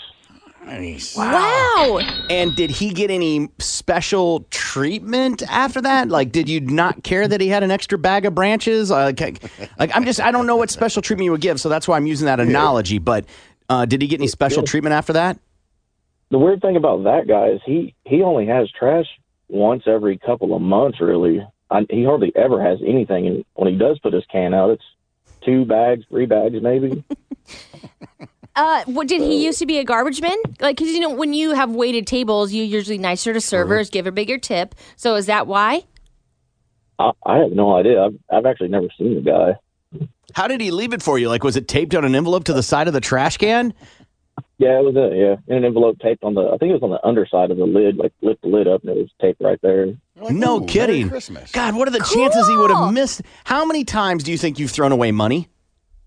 Oh, I probably a lot. And like, do you ever? Mm, I don't want to say dig through people's trash, but you go to throw something away, and then you're like, oh, whatever. There's a twenty, or there's a wallet. I want to look inside. Oh yeah, yeah. Like if, if there's like a big pile of trash out, like like you can tell, like when somebody's moving out or they got evicted or a divorce happens, like that's when all the good stuff comes out. Uh, like I found I found a lot of money in purses that people are just throwing away. We always check purses and wallets. There's always going to be money sometimes. Collectively, how much money do you think you have found in the trash? Actual All right, cash. 75. That's 75. 75. I'd say probably like three or four hundred in the past few years. Wow. And have you ever found something and then brought it home to your girlfriend as a present? all the time. uh, last last week, the week before, I found a, a whole bunch of perfume and cologne, like like Gucci and Coach, and a bunch of expensive stuff. And did you tell her that you found this in the trash, or do you just give it to her and she Oh, doesn't yeah. ask questions? I told her she don't care What about your family and friends? Have you ever found some presents for them? all the time.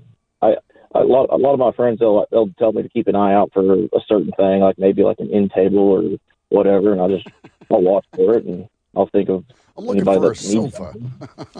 And then, okay, so mattress. couch. Say- Can you? No mattress. Say Gimpy wants a nightstand and is like, hey, will you just, you know, keep an eye out? Then do you put it in the front of your truck or how do you then take it?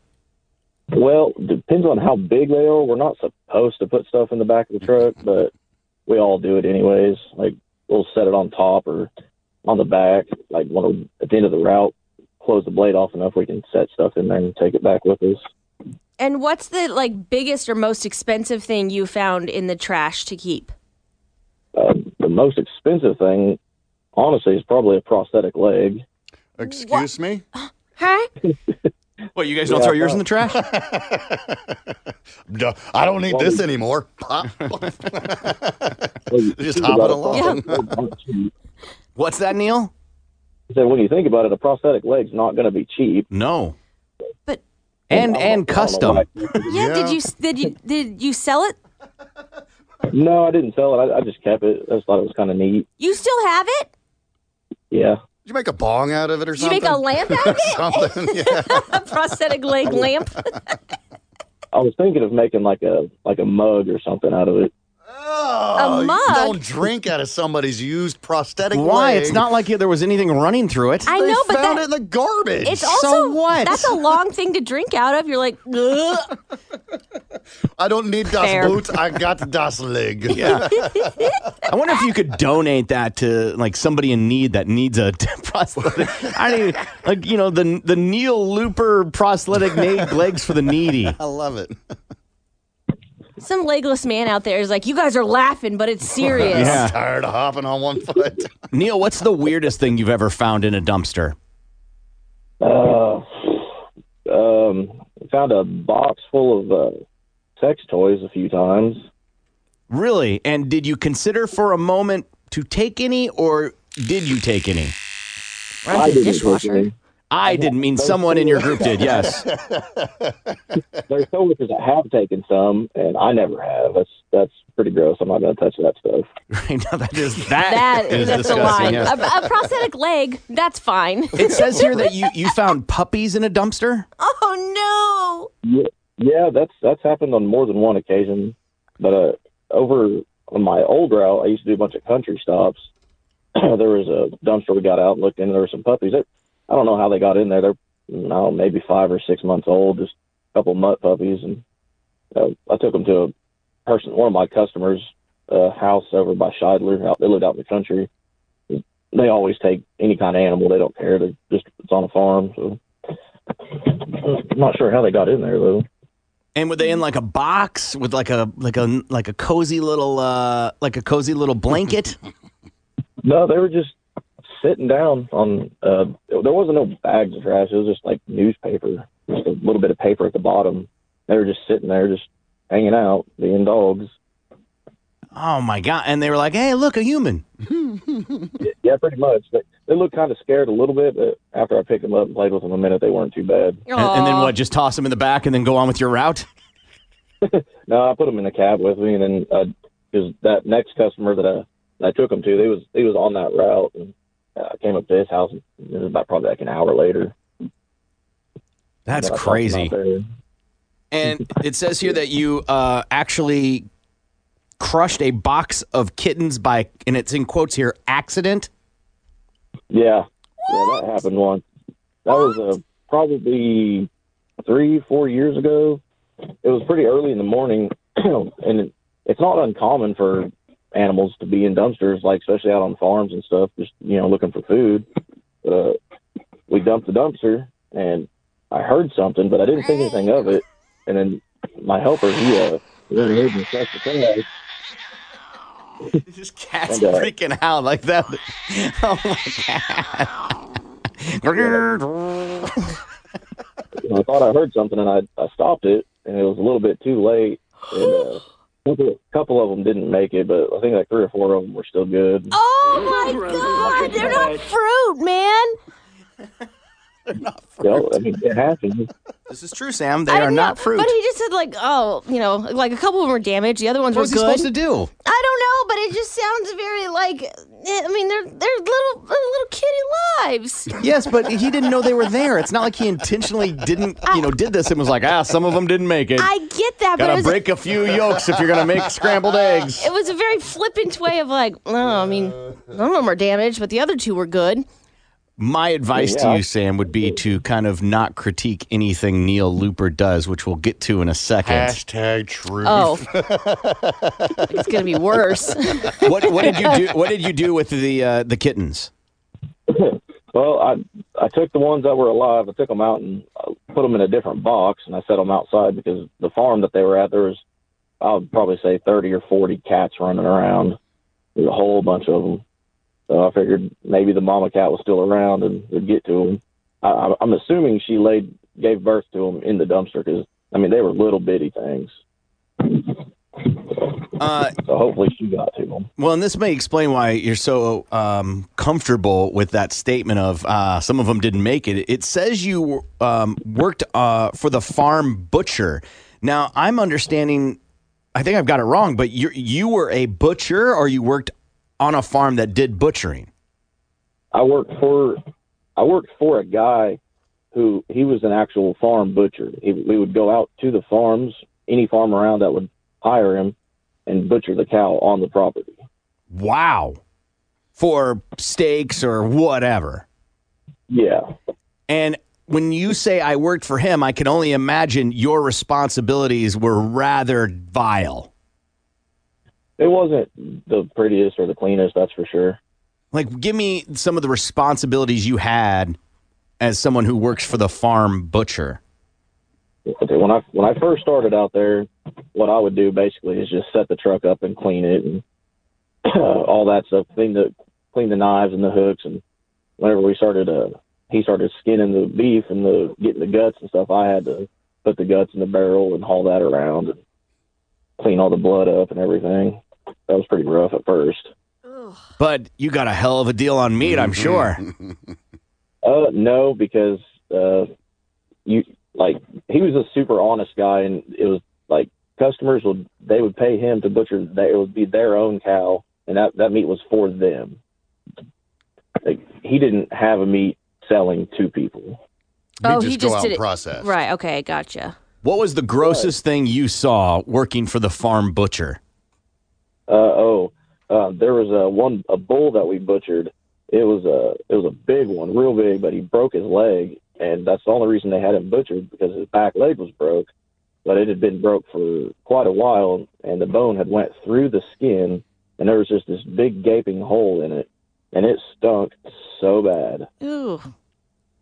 Yeah, it was full of maggots. So you had to Eh. cut, cut rid of the, we had to get rid of that whole hind quarter and throw it away because it was bad. Well, yeah, duh, of course, but the rest was fine. Uh, Mia drops on the ground. I'm like, I'm done. Um, and uh, doing that, how many pounds of carcass do you think you had to pick up, or entrails, or whatever? Like, what's what do you think the total amount is? Oh, I would say thousands and thousands of pounds of like guts and skin and feet that we've that I've picked up and thrown away. Is that a smell that you get used to? Um, it depends. Like if they're grass fed cattle, it's not so bad. But if they're corn fed and Milo fed is awful.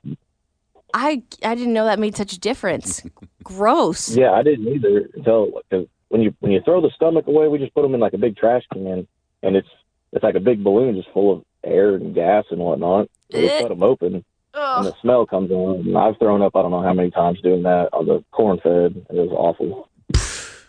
Uh, and did you did that stuff just Sick. get thrown away, or was the- was that hazard waste? Uh, it, most of the time it got thrown away, but if certain people that you butchered for, they wanted to keep the stomachs and everything else. Like, butcher for this uh, this Hispanic dude, and he was he sat out there the whole time with us, and he took everything. He took the feet, he took the head, the heart, uh, stomach, and the intestines. He took it all. For what? I, I guess you don't eat it. Probably sacrifice beef uh, for dinner. And so, how many years did you do that? Uh, I did that for a little little over a year, not quite two years. And when you told him you were done, what was the final straw that you were like, I got to get out of this or I quit? Uh, well, it was really I just needed I needed more money, and he didn't have enough work to keep me employed for forty hours a week. So I just I went and got a CDL and started driving a truck just to make more money. Wow. Well, that is amazing, man. And so the big reason we have you on, and you're you're like the silent member of the show, is that Sam has this famous photo. I don't know if anybody's seen it. Gimpy, will you put it up so Yeah, people have, that have never seen it man. before on our Facebook page? And she was on. Uh, it was like a weekend, and she was out having too much fun, and and it's it's a very um, uh, complimentary photo. And you decided it's so complimentary. This should be her picture in every photo she ever puts out. And you photoshopped you photoshopped her picture on top of everything of her.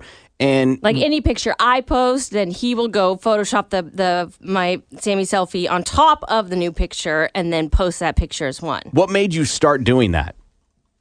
Uh, well, so me and some friends of mine, we, we I just do it with Snapchat, just messing around. Uh, we fig- we figured out how we could do that a while back, and we started uh, putting like uh, other stuff on other people. And so I was like, this is kind of funny. And then I found out she hated that picture, so I was like, I'm gonna do it. it was pretty funny.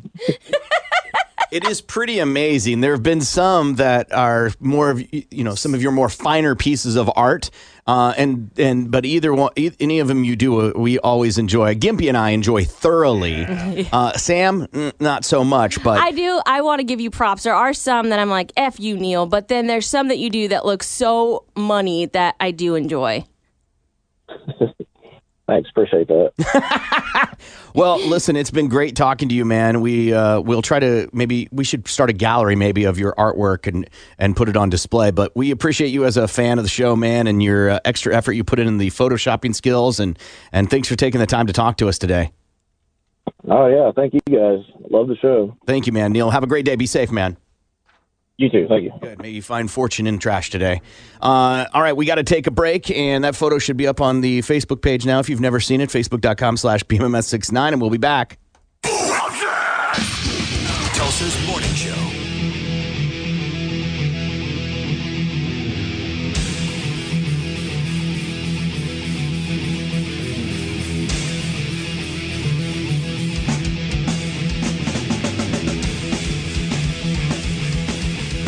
Good morning. It's the Big Man Morning Show. 918 460 KMOD. Can also text BMMS and then what you want to say to 82945. Sam, I'm going to give you your choice. Yay. Three choices Getty, flying, or pharmaceuticals. Getty. Uh, Getty, flying, or pharmaceuticals. I can only think of like Gettysburg Address. I can't. I'm so. Because that's what I would bring up. No, I'm just trying to think of Oh, what let's else. talk about the Gettysburg, the, literally the shortest, longest speech of all time. Yeah, I don't. But I don't know any other word for, or I don't know what a Getty is. So I'm curious what that is. That's what I'm gonna choose. So there is this fire that's happening in California, mm. and you're going, oh, give whatever, California. But the fire is, and the amount of people, like 80,000 people, I think, have been evacuated because of this fire. It encompasses 80 square miles. Wow. And the devastation that's happening is incredibly concerning. They are saying that they've already found a lot of bodies in the after the fire's gone through. There's been many evacuation orders and it's all happening right outside Los Angeles and right in between Santa Monica and Malibu. And there's been mandatory and you know, like, hey, you should think about evacuating um, areas. And I'm always fascinated when you hear these and you hear people talk about, no, I'm not going to leave. No, I have no, I, I don't, I, I'm going to stay in my home. And I can understand the desire to want to be in your home, like protect your assets. But at some point, you got to go, it's just a home.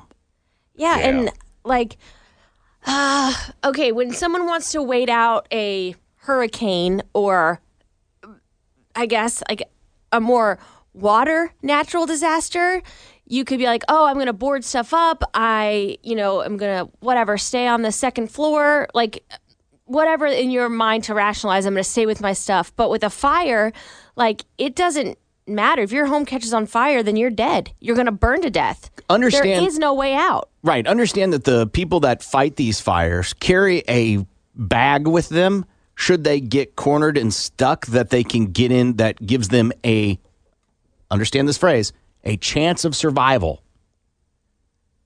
Not survival, a chance of survival. So even they know there's a good chance that that's how unpredictable it is. Right. So you not evacuating.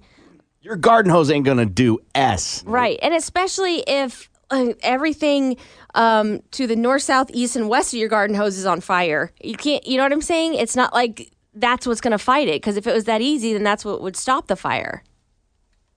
Uh, and the amount of people that, and when you, where do you go? There, there there's no hotel. I I always heard like anytime there's been a fire in California, I the you, you hear interviews and stuff of like what people did and I could never understand like how it is so hard to get out until I saw it happen on the Real Housewife show, and they talk about Denise Richards talks about when her, um, when the fires hit. She lives in Malibu too. When they hit last time, about how quickly um, it went how quickly the fires jumped and they really felt like they were outrunning fire but then all the traffic that was trying to get out that it created this like cluster and now they literally thought they were going to die because they couldn't get off the road and there was too many people on the road to be able to escape the fire so by you not like evacuating and waiting then you're taking your chances and also you got to uh, i guess account for traffic of everybody else is trying to get out too On top of regular traffic. on top of regular traffic And, that- right and that's in Southern California. In Northern California, like 180,000 people have been forced to re- evacuate because of a fire. Oh my God. The logistics of that. Oh, there are no logistics. No, No, no, no, I mean- it's chaos. It's just chaos. Right, but I I guess I meant by that. To me, that's like, why if you, had- when they give you the earliest warning to do so, you act because you don't want to be stuck in traffic. Right. And I was thinking about like if right now they're like, hey, you got to go. You got to leave your house, whatever. Go grab your kids, grab your boyfriend, grab your other, and and get out of there. Where would you go? Would you have enough money to last you at a hotel? How long would that money last you that you currently have access to? Like I meant that logistically. If you don't, Right. if you don't have any family in the area, like if we had to leave Tulsa, like where would you then go? And you have anybody that's that you could go stay with in a three hour radius of here? Yeah. And how, if not, how long could you last with the money that's in your bank account? Well, see, like you have to think of it a little bit differently. You wouldn't have to go three hours away. The chance of a fire overcoming the whole city, right, would be is insane. Yeah. Now, m- m- it would be like you've got to go to a place that isn't near you. So, for example, like if there was one where you live and you were like, because I, you and I don't live near each other at all. Right. You have to lean on people, and they have to help you. You have to be there for people. you have to. That's a rare, crazy event. And if you're like, oh, I got insurance, they'll cover the hotel. Mm, yeah, Maybe Eventually. in, four months. at best. Yeah, but not at that minute. I mean, not at that moment. And to me, the prudent question you're asking is how much can you, how long do you think you can survive on the savings? Right? Because you got to go back to mm-hmm. work. Yeah, oh, no, you're completely right. And I was just thinking with like the Malibu thing, like they all couldn't go back to their home. And even though it was like in the same town, a lot of them who are already rich, doesn't matter, had to stay at a hotel for like two or three weeks because they weren't allowed to go back to their house because it wasn't safe yet. And for whatever reason, they just weren't letting people in. Maybe they were still getting fires out or there was biohazard. I'm not sure. But they were talking about not being able to go back home for a couple of weeks. So even if I were to stay with you, how long would you allow me to stay at your house if I couldn't go back home for three weeks? Yeah. And then, I mean, It would be uncomfortable. Like I would, it would suck. I w- I wouldn't be like the highlight of my life. mhm. but you also don't get to just sit on your ass and wait. What else am I supposed to do? The fire's not going to burn for for three weeks, right? I- no, I- in your area, Yeah. right. So it would be after that. It's start figuring out what to do, right? Mhm. I- and but if you're staying at my house, you get you get four weeks before I start going. So what's the plan? Four weeks is Yes. a good run. That's a that's a month. That is plenty enough time for only you to because get it. Yeah. and only because of this. If it was just your personal home Mm-hmm. And like you had an accidental fire in your home and it burned down, you wouldn't get four weeks from me. This is oh, a Oh, natural wow. disaster. You would get a week. Yes, because the the uh, to the the logistics to problem solve that is so immense that you're in you're in a line right. waiting and to get help. if it was your own personal house, you're That not in a wouldn't line. exist. Yeah. Okay. All right. There'd be no reason for it to take 4 weeks. Yeah. And with In terms of a solution, you theoretically, the way that I understand how insurance works is that if your house burns down, they should be able to help you get into a temporary housing situation Mhm. within 7 days. okay, I didn't know that. give or take one way or the other, depending on your insurance level. And what I mean by that is either a hotel, a short lived stay hotel, an apartment. Right. FEMA camp, whatever. but in this situation, let's say they can get you in temporary housing. Well, where? Because they're trying to put how many people in temporary housing? Mhm. So to me, like four weeks is understandable. And, okay. And so I didn't even think about this, but even if you were to be able to allowed to go back to your home, if you don't have a home to go to, like if your house literally burns to the ground, then what do you do? you start over. But again, you've got to work. The insurance helps put you up in a temporary thing. Sometimes they're like, we'll give you a hotel for six months. A home is going to take much longer than six months to build. Yeah. At best, in the perfect utopian scenario, you could get it done in six months, but that's just logistically damn near impossible. Right, just to it's get not out like the, the day the fire ends, they're going to start building the next day. Right, Oh, there's there's, cleanup. There's all debris, kinds yeah. of stuff. Just yeah. clearing the area to make sure it's you know ready to build a home is one thing. Mm-hmm. So And then you've got neighbors that are doing the same Yeah. thing too, so it's not just you. Yeah, there are a lot of people that take the money and buy a trailer and just put a trailer on the property and live in a trailer for while the home's being built. Oh, but, okay. but you're talking two years at best before you're back to a normal life. Oh, for sure. For God, sure. that is crazy. And then put on top of if you have kids and, and if your cars got burned up and all that stuff. Right. Or if their school got burned up, and then where do you go next? Yeah, they they have to figure out where your kids go to school and daycares, and it's it's a it is a much like any catastrophe or natural disaster.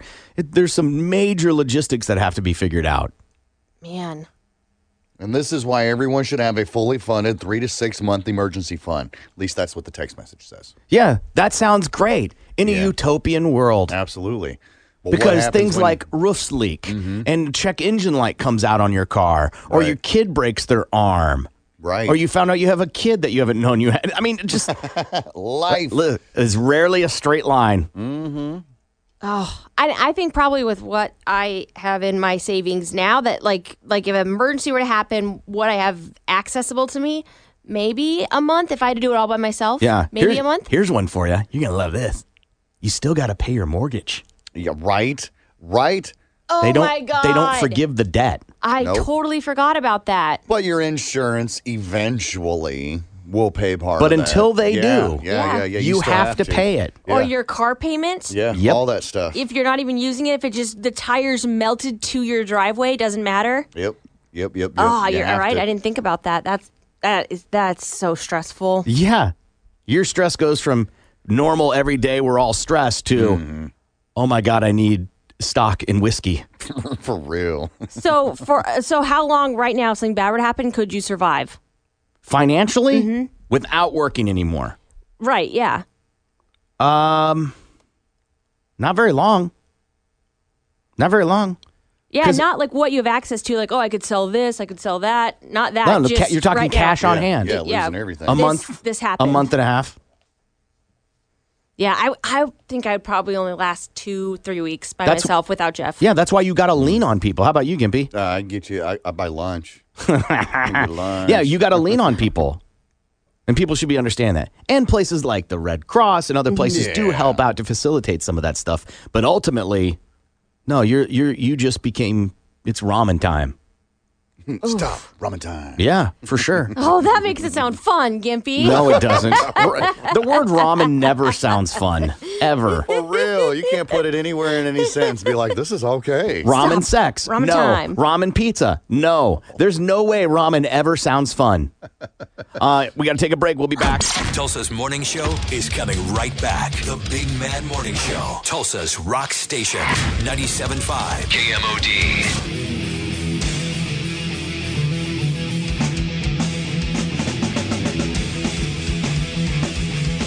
Good morning. It's the Big Man Morning Show.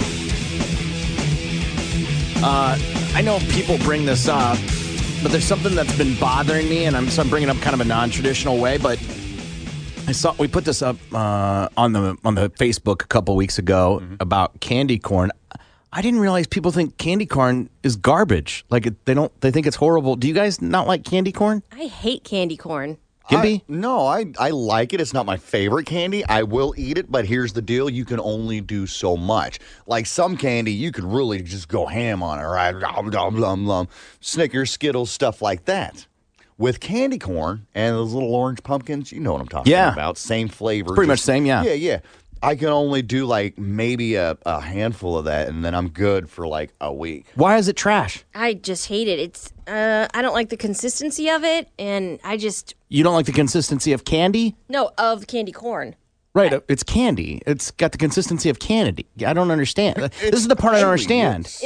I'm just looking to you to explain. Uh, Hate it. I don't give a crap, but I'm just trying to understand I- what's so bad about it. I just I don't like the consistency. It doesn't have anything flavor wise. What? It's, It's I got mean, a candy corn flavor. yeah, but okay, if you were just to bite the white part or the orange part, it, they it all tastes the same. There's no difference. Right, difference. because it's candy corn. It's- It's, it's- not, you know, a Neapolitan candy. Yeah, it's just painted sugar. It's yeah. I just it's gross. It's mealy. I don't like It's it. It's mealy, yeah, it's mealy. as in grainy. Yeah. Huh. Okay. To me, it reminds me of like the uh, nougat of a candy bar. Okay. Yeah, it's it tastes not nougaty. Huh. Nougaty okay. kind of tastes almost chocolatey ish, I guess. Okay. Yeah, and To me, a nougaty has like a molasses flavor. Okay. yeah, I just don't like it. Huh. I you, it, you know what it really reminds me of, and one of my favorite candies that I know a lot of people hate, Circus peanuts. Goddamn right. I'm sorry, I get a little excited. I do, love you like some- those? I do love me some No circus kidding. peanuts. Yeah. Oh, man. Yeah, I can Y'all can down. share. Right, no.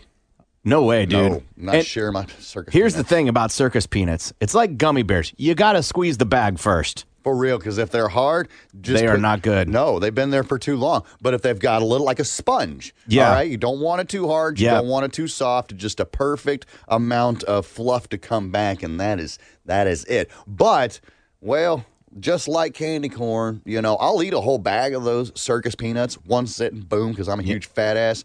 But then I'll be good for you know a while. God, a I'm there. good long while. You could get a 20 pound bulk case for $66.75. That sounds insane. I have no desire to have a case.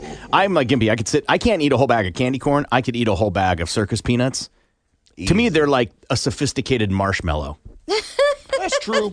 I'm not kidding. It's like a marshmallow. It's like it's like a Moscow Mule is a gin and tonic on steroids. Like it's just it's a reinvention of something. It's an elevated culinary piece of art. It's a fancy really. marshmallow. Yeah, it's a fancy marshmallow. They oh. are delicious. Cousins eat marshmallows. I have Do you like circus, circus peanuts. no. Yuck. With all the other old people food you like, you would think this would be on your All list. the other peanuts you've had, and it's like It was an awful day for the Sooners up in Kansas State on a Saturday, in which we saw Oklahoma lose and their 22 game road winning streak snapped as well.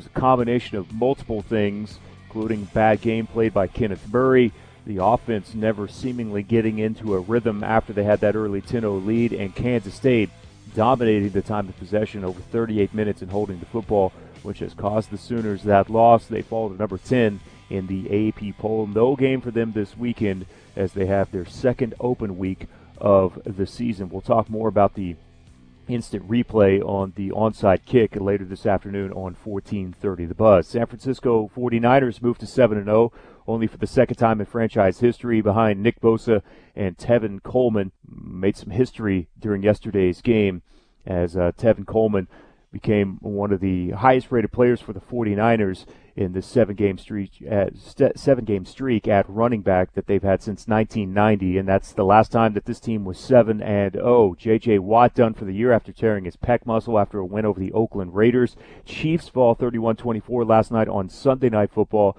to the Green Bay Packers. Aaron Rodgers 305 yards and 3 touchdowns. Vikings excuse me uh, the Packers go to 7 1 it will be the Vikings for the Chiefs on next Sunday Tom Brady threw for 259 yards. They beat the Browns 27 to 13 to remain undefeated. Bill Belichick wins 300th game of his coaching career. Astros win 7 to 1 on the road at the Washington Nationals in the World Series. They now lead the series 3 games to 2 after sweeping all the games on the road and outscored the Nationals 19 to 3 in those three matchups. And finally Tiger Woods goes to Japan mainly because of sponsor responsibilities and never thought that he would win. And he finished off the final round of the Zozo Championship on Monday to win his 82nd career PGA title, matching a 54 year old record long ago credited to Sam Snead, who notched his final victory of the Hall of Fame career at age 52 in 1965. That's Balls to the Wall Sports. Jeremy Poplin, 97.5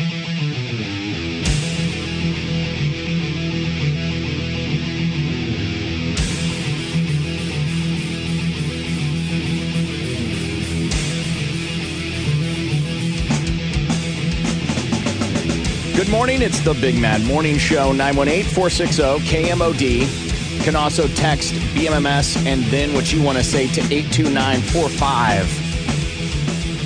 Joining us in the studio, like he does on Mondays after 9 o'clock, is Jeff Hensley of Hensley and Associates. If you need help with a divorce or spousal support, or maybe you're looking for guardianship, or maybe even as simple as you want to change the last name of your child, Jeff can help with that, or anybody in his firm can.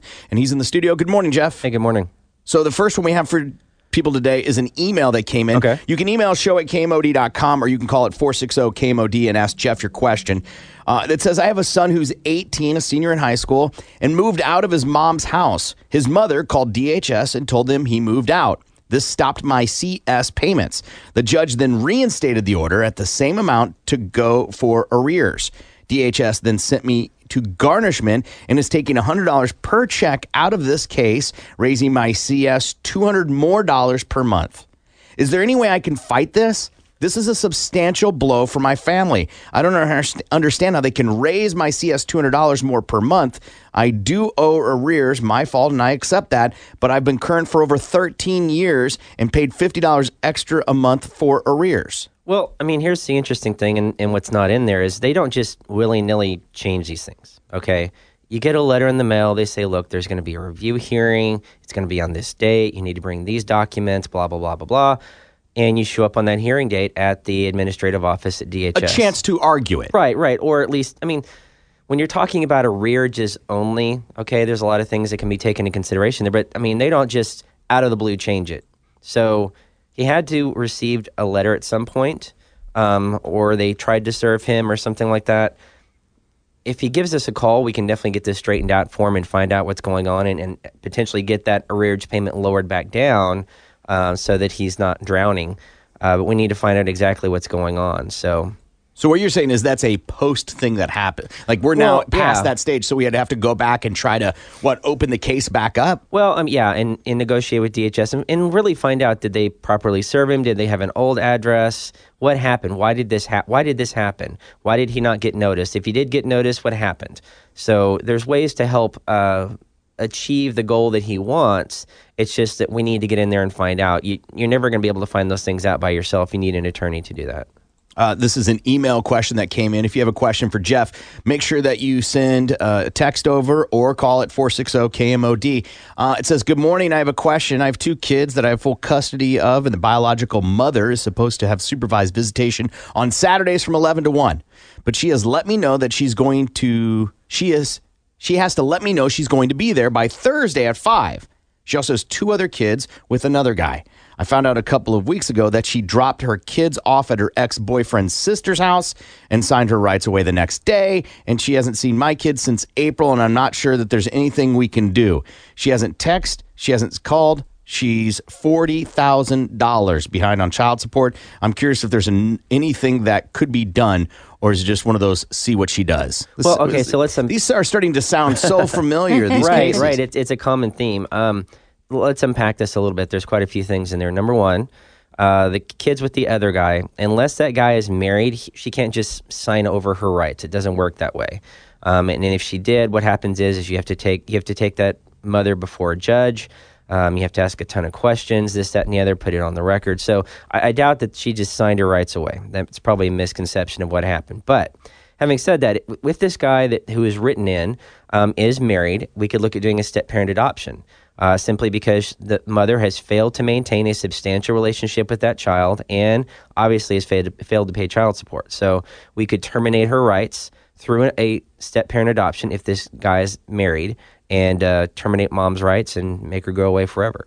There's But you can't force. I mean, ju- even a judge can't force somebody to be a parent. I mean, I, I remember one time I had somebody come to me and they said, "Well, can we file a contempt for them not using their visitation?" Well, yeah, you can, but what's the end goal? What what's your remedy? Meaning, what's going to do? The judge find him in contempt and then what? Say, "Shame on you. You need to start using your visitation." Judges can't force people to use their visitations. They just can't. I mean, there's the court is very limited in that aspect. Somebody has to want to be a parent or be involved in their kid's life, and if they don't want to, then yeah, it sucks for the kid royally. I totally understand that, but you, you know, a court can't force them to go to a visitation. Right. They they can't force an um uh th- to do the right thing. Right. And but they can force them to pay to play, as you like to say. Right, absolutely. I mean, if there's a forty thousand dollar arrearage and, and there's not an adoption that we can do, let's go after child support. Now, this is where we get into: Does she have a job? Does she not have a job? I mean, if somebody is a strung out drug addict or alcoholic and they don't work and there's no way, or they jump jobs all the time because they're getting fired right and left. Some of those people become judgment proof to a certain degree for a while simply because they're not working. So until they get themselves straight and they get their stuff together and get everything going the way they should, then it's one of those things that's going to be hard to get that child support. There's two things that always are beaming lights that you have educated uh, us on, and one of uh, lots of things, but two for me that are bright and shiny. One Right. of them is just because you're a male and you have a kid doesn't mean it's your kid in Right. the state's eyes. Correct. That if you're unless you're married is the only way that that ever uh, they see it in this st- that it's your kid. You need to go to court if you have a child out of wedlock to have any rights as a father. Correct, in And that's- Oklahoma. That's specific just to the state. And then the other one is you can't just sign rights away. It doesn't work that way. It is a process that has Right. to happen in front of a judge, right? And you know, it used to be that way. And I think that's where a lot of confusion comes in because you talk to somebody who did it 20, 25 years ago, and it was on the books back then. But the state legislature did away with that. Our legislature historically uh, has always been, at least recently, especially about you know parents need to be involved in their kids' life. So, did we have that as a statute at some point? Yes, we did. Other states still do. We do not now. And so that's the important thing. The only two ways to get rights terminated are through a deprived child action, okay, in a juvenile court setting, or through an adoption. 918 460 KMOD, 918 460 KMOD. Uh, this says, My ex husband has had custody of our three children since February of 2010. He gained custody because it was the beginning of a 10 month incarceration when he filed for divorce. We have went to court one time since then, and I was given a set visitation. I have not been able to afford an attorney to take him back to court. He has known substance problems. My kids are now almost 16 and 14 and 13. They just started living with him Easter Sunday. Prior to that, they lived next door with his mother, who basically runs the show. My children have told all of us that they want to live with me. Question is, what happens if they come for the weekend with me and just refuse to go back? I hate this question. I know. I love this I really question do. because I know you hate it. Well, and the reason I hate it is because, all right, let me first and foremost say we as attorneys cannot tell you to violate an order, okay? A court order is a court order, all right? Having said that, teenagers kind of do whatever the hell they want to do, all right? they just do. I mean, let's take out the, the legal fact. I mean, yeah, they just do whatever they want to do, right? I mean, we were all teenagers. We remember what it was like. Um, the job of the parent that is a non custodial parent, obviously, would be to encourage the children to go back to dad and try to take them back to dad. Um, but you can't force a 16, 14, and 13 year old kid to get in a car. I mean, you can try, um, but, you know, especially since most kids are way taller than their parents and bigger than their parents, um, it's just not going to happen. So, um, the safe answer here is your job is to return the children. You can't force them to get in a car, though. So, more than likely, what's going to happen at some point is that the custodial parent is probably going to go get a writ of assistance to go get those kids brought back. All right. Um, unless the parents work something else out. She really needs to get, I mean, you can't continue to do that all the time, obviously. So she obviously needs an attorney to go in there and we need to modify visitation, find out, and custody, obviously, if he is in fact having the issues that uh, she claims he is. Now, with kids living with grandma, um, makes me wonder was there a guardianship at some point or did he just dump them off there? That would be an interesting fact to find out because that could be used against him in the long run if needed to be. But with that being said to answer your question you've got to follow an order. It's your responsibility to do so if you don't kids will do what they want but understand there may be a cop knocking on your door the next day asking for those kids to come home You you say so, you've said something before, and it's a I think it's a really great line, and that is you have a responsibility to encourage your kids to participate and with the other parent. right and that's that I, goes- I'm paraphrasing. You say it differently, Right, right, right. No, that, no, that, that's a good that's a good paraphrasing. And and the thing about it is, is that that's typically for the custodial parent, the person who has custody of the child.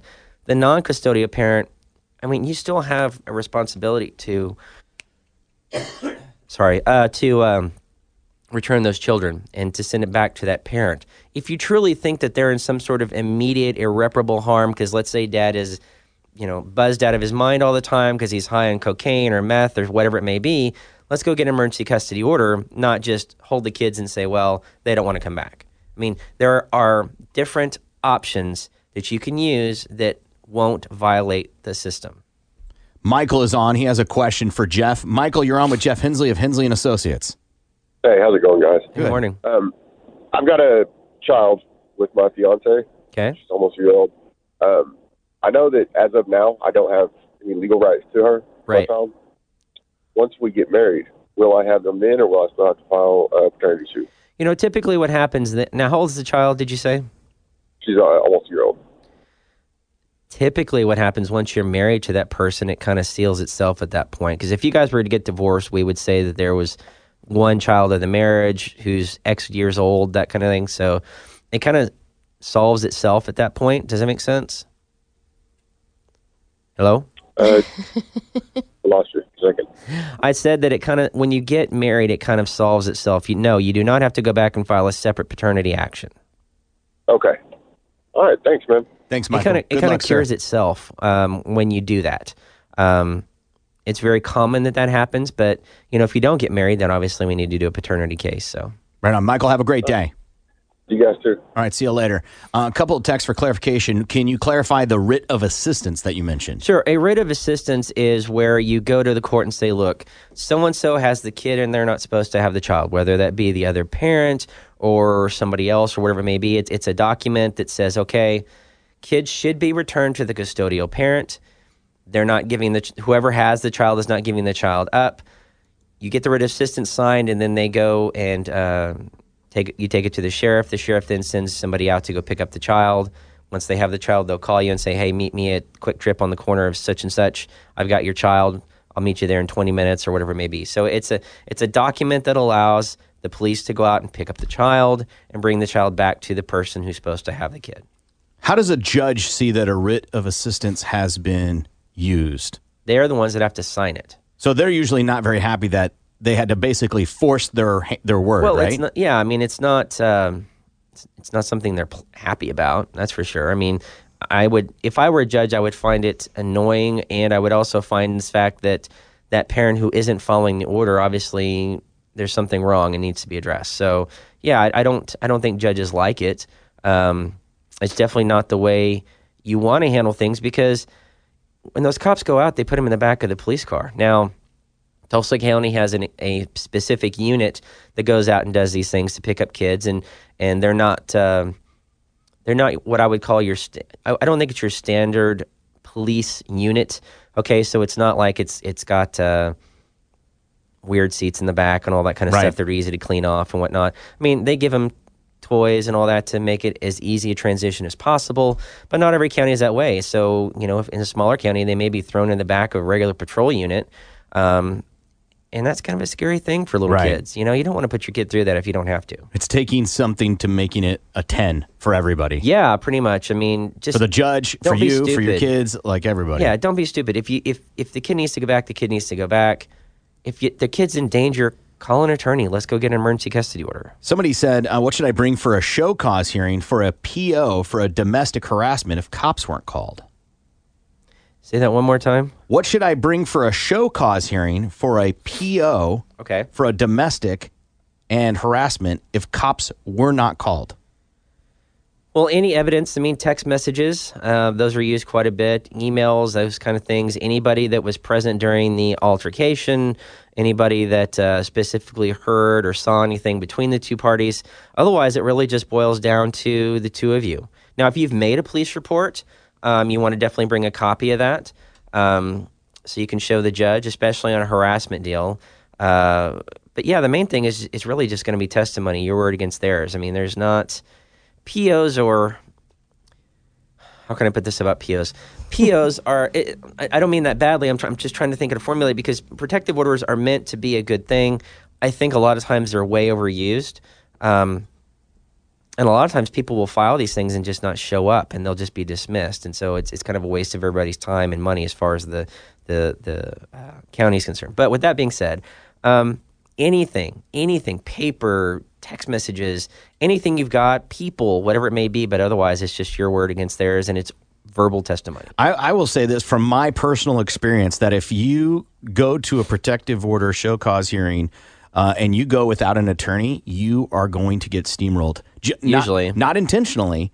The process moves very fast, and the judge, in my experience, has been not exceptionally tolerant for not being able to keep up with the process.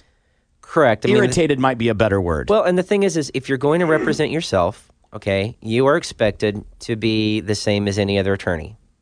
It, it- that's and the judge will tell you that if you proceed pro se, you will be held to the same standard as any attorney. Meaning, you know, you've got to know the law, you've got to know this, you've got to know that, you've got to act appropriately. So, um, yeah, I mean, it, it can be very difficult, and that's why you don't want to do these things without an attorney. And I, I know this sounds like it's a plug just for hiring somebody, but it's not. It's really about protecting your rights and uh, your children and your children's rights and things like that. So, Like if anyone came into whatever job you're doing and is like, "Oh, I got this," your boss would, uh, you know, hold them to the same standard Right, right. as your other workers. So Right. it makes sense in that industry too. yeah, exactly. So, And you I've seen the steamroll happen. Uh, I went with an attorney and I watched it happen. Right. And it was important for me to have somebody because I didn't want my emotions to get triggered. Right.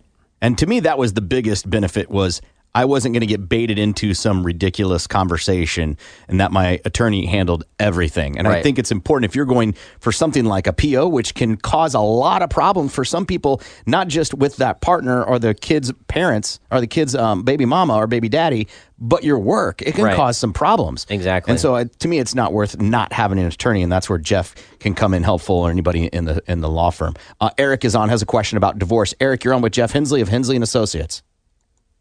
Yeah, I got a quick question. Um, divorce finalized uh, 10, 11 months ago. QDRO in place with my 401k provider now for nine, 10 months. Um, 401k provider contacted X three or four times. Employer has contacted X several times, and she will not do anything. So she has all this money sitting there and will not move it to her account what is the timeline on that? Because it is tying up my 401k um, to move it into my personal IRA since I'm no longer with that employee.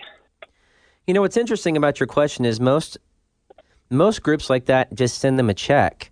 I mean, if the QDRO says to divide it up in a certain percentage, whatever it may be, or she gets a certain amount, they just cut the check and mail it out. What are they expecting her to do exactly? Uh, in the QDRO, it says they need she needs to provide them their her personal IRA number. Does she even to have an IRA? Into her account. Well, oh yes, yes, she has plenty of them. Yes.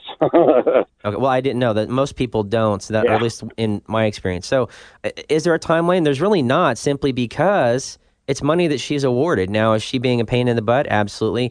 I mean, what you can do is what we would want to do is we'd want to basically haul her back in front of the judge to force her to give the IRA number so that we could send it to the QDRO processor and get it done.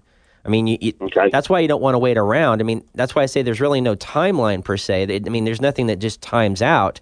You've got to get back in front of the judge and haul her back in front and says so that judge can force her to say, "Okay, give us an IRA number so we can get this completed."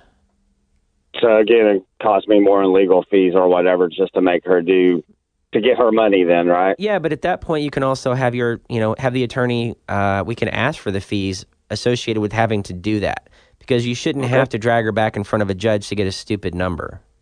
For her to do what she was ordered to do. Right. Exactly. Exactly. Right. Okay. Good luck, Eric. That's all I need to know. Thank All you, right, sir. thank Give me you. Good luck. Jason has a question about custody. Jason, you're on with Jeff Hensley of Hensley and Associates. Uh, yes, Jeff. Um, I have uh, I had joint custody with my ex-wife. I was a custodial parent. She just recently passed away. Is there anything I need to file No. with the court No. other than Social Security? No, I mean you'll need to file for those kind of things, yeah. But as far as custody is concerned, it automatically reverts to you completely, so you don't have to worry about that. Okay. Very good. Jason, good luck. Thank you. See you later. Uh, a couple text, and then we'll wrap this up. And it says, if I'm in the middle of a divorce, do I still need to file taxes as married and together? Is that a tax law question or a family law no, question? No, it's a family law question. Well, it's both, but I. Well, it depends, okay, and that's that's the famous lawyer answer, right? It depends. Um, if you're in the middle of a divorce and it depends on when it was filed, say for example, as we're as far late into the year as we are, October, and let's say you just filed today and you've been together the entire year, all right, you would want to file married filing jointly because you've been there for so you've been together for so long for the year. Okay, you want to take advantage of that. Right. It's about the year, not your current status. Correct. So, Great for question. example, let's say you file in March for a divorce and you guys are separated in March. You would not file married filing jointly because you weren't together for at least half the year. You would file married filing separately at that point. So, it just depends on when the filing is and how long you guys were together for the year. Uh, this is another one. We know the answer, but I think there's an important part at the end that Okay. uh, Jeff will want to give some answers on. If a father's name is listed on the birth certificate, does that give him any rights to the child? He hasn't been involved on a steady basis since birth. The answer is no. Doesn't give him any rights. We were just talking about this earlier. I think we talk about it every time, which is good to reiterate. But um, until he goes and files a paternity action, there's no rights. He can't have visitation or, or he can't demand visitation, I should say. I mean, mom has sole custody until dad does something about it. If mom wants him to, that's fine. I'd like to know the age of the child. Let's say the kid's five years old. The reason the age is important is simply because let's say he does file something now we're talking about well, what kind of visitation is he going to have? I mean, the court's never going to just dump the kid in the short or in the deep end of the pool. So what's going to happen is is that you know there's going to be reconciliation therapy long before he can have any kind of unsupervised visits uh, to bring the child back slowly to this guy being around and those kind of things. So So, um, like, whether he's a good dude or not doesn't really matter. They just have to have supervised visit and Well, like take okay. the steps. Well, okay, so here's the thing. It's interesting you should use, use that term because let's say he is a good guy. You would assume the two parties are going to get along, and at which point they can do whatever they want with visitation. But let's say he's a good guy and they don't like each other. I mean, that's probably the far more common thing is you've got two people that just don't get along. Both are probably good people, but they just don't get along for whatever reason. If he's not been in that child's life for a number of years, he's going to have to have some sort of you know, gentle bringing himself back into this kid's life, which would be reconciliation therapy. So, um, you know, you do that for a little bit and you step up to, you know, maybe some supervised visits and then after that, unsupervised visits and then a regular schedule after that. And, especially with young kids, you know, you, you haven't seen in a long time, you want to do that very slowly because it can be very confusing and very troublesome for young kids. Uh, this text says, I got steamrolled in my divorce because I didn't have an attorney. Don't want you to have to send a text like that to us. So make sure you call Yes. Jeff, and Jeff will help you out. He's even got options for the person that texts in. If maybe they are a good dude, there's some things you can do since they haven't been involved within Right. five years to um, make sure they'll never get that opportunity. So why not call Jeff at least to get a free consultation over the phone? And you can call him at 398 5692, 398 5692 for Hensley and Associates. And make sure you mention KMOD in the morning show. He'll give you a free consultation over the phone. What do you have to lose to call and ask some questions to understand more about your situation? Maybe you'll find out some facts that you've been fed a bunch of hoonanny that Right. maybe Jeff There- can there's uh, no straighten dumb, out. There's no dumb questions, just the ones not asked. Okay. There you go. 398 5692 for Hensley and Associates. Jeff, have a great week. Hey, you too. Thanks. We'll be back. Tulsa's morning show. The Big Man Morning Show. The assault continues next. 97.5 KMOD.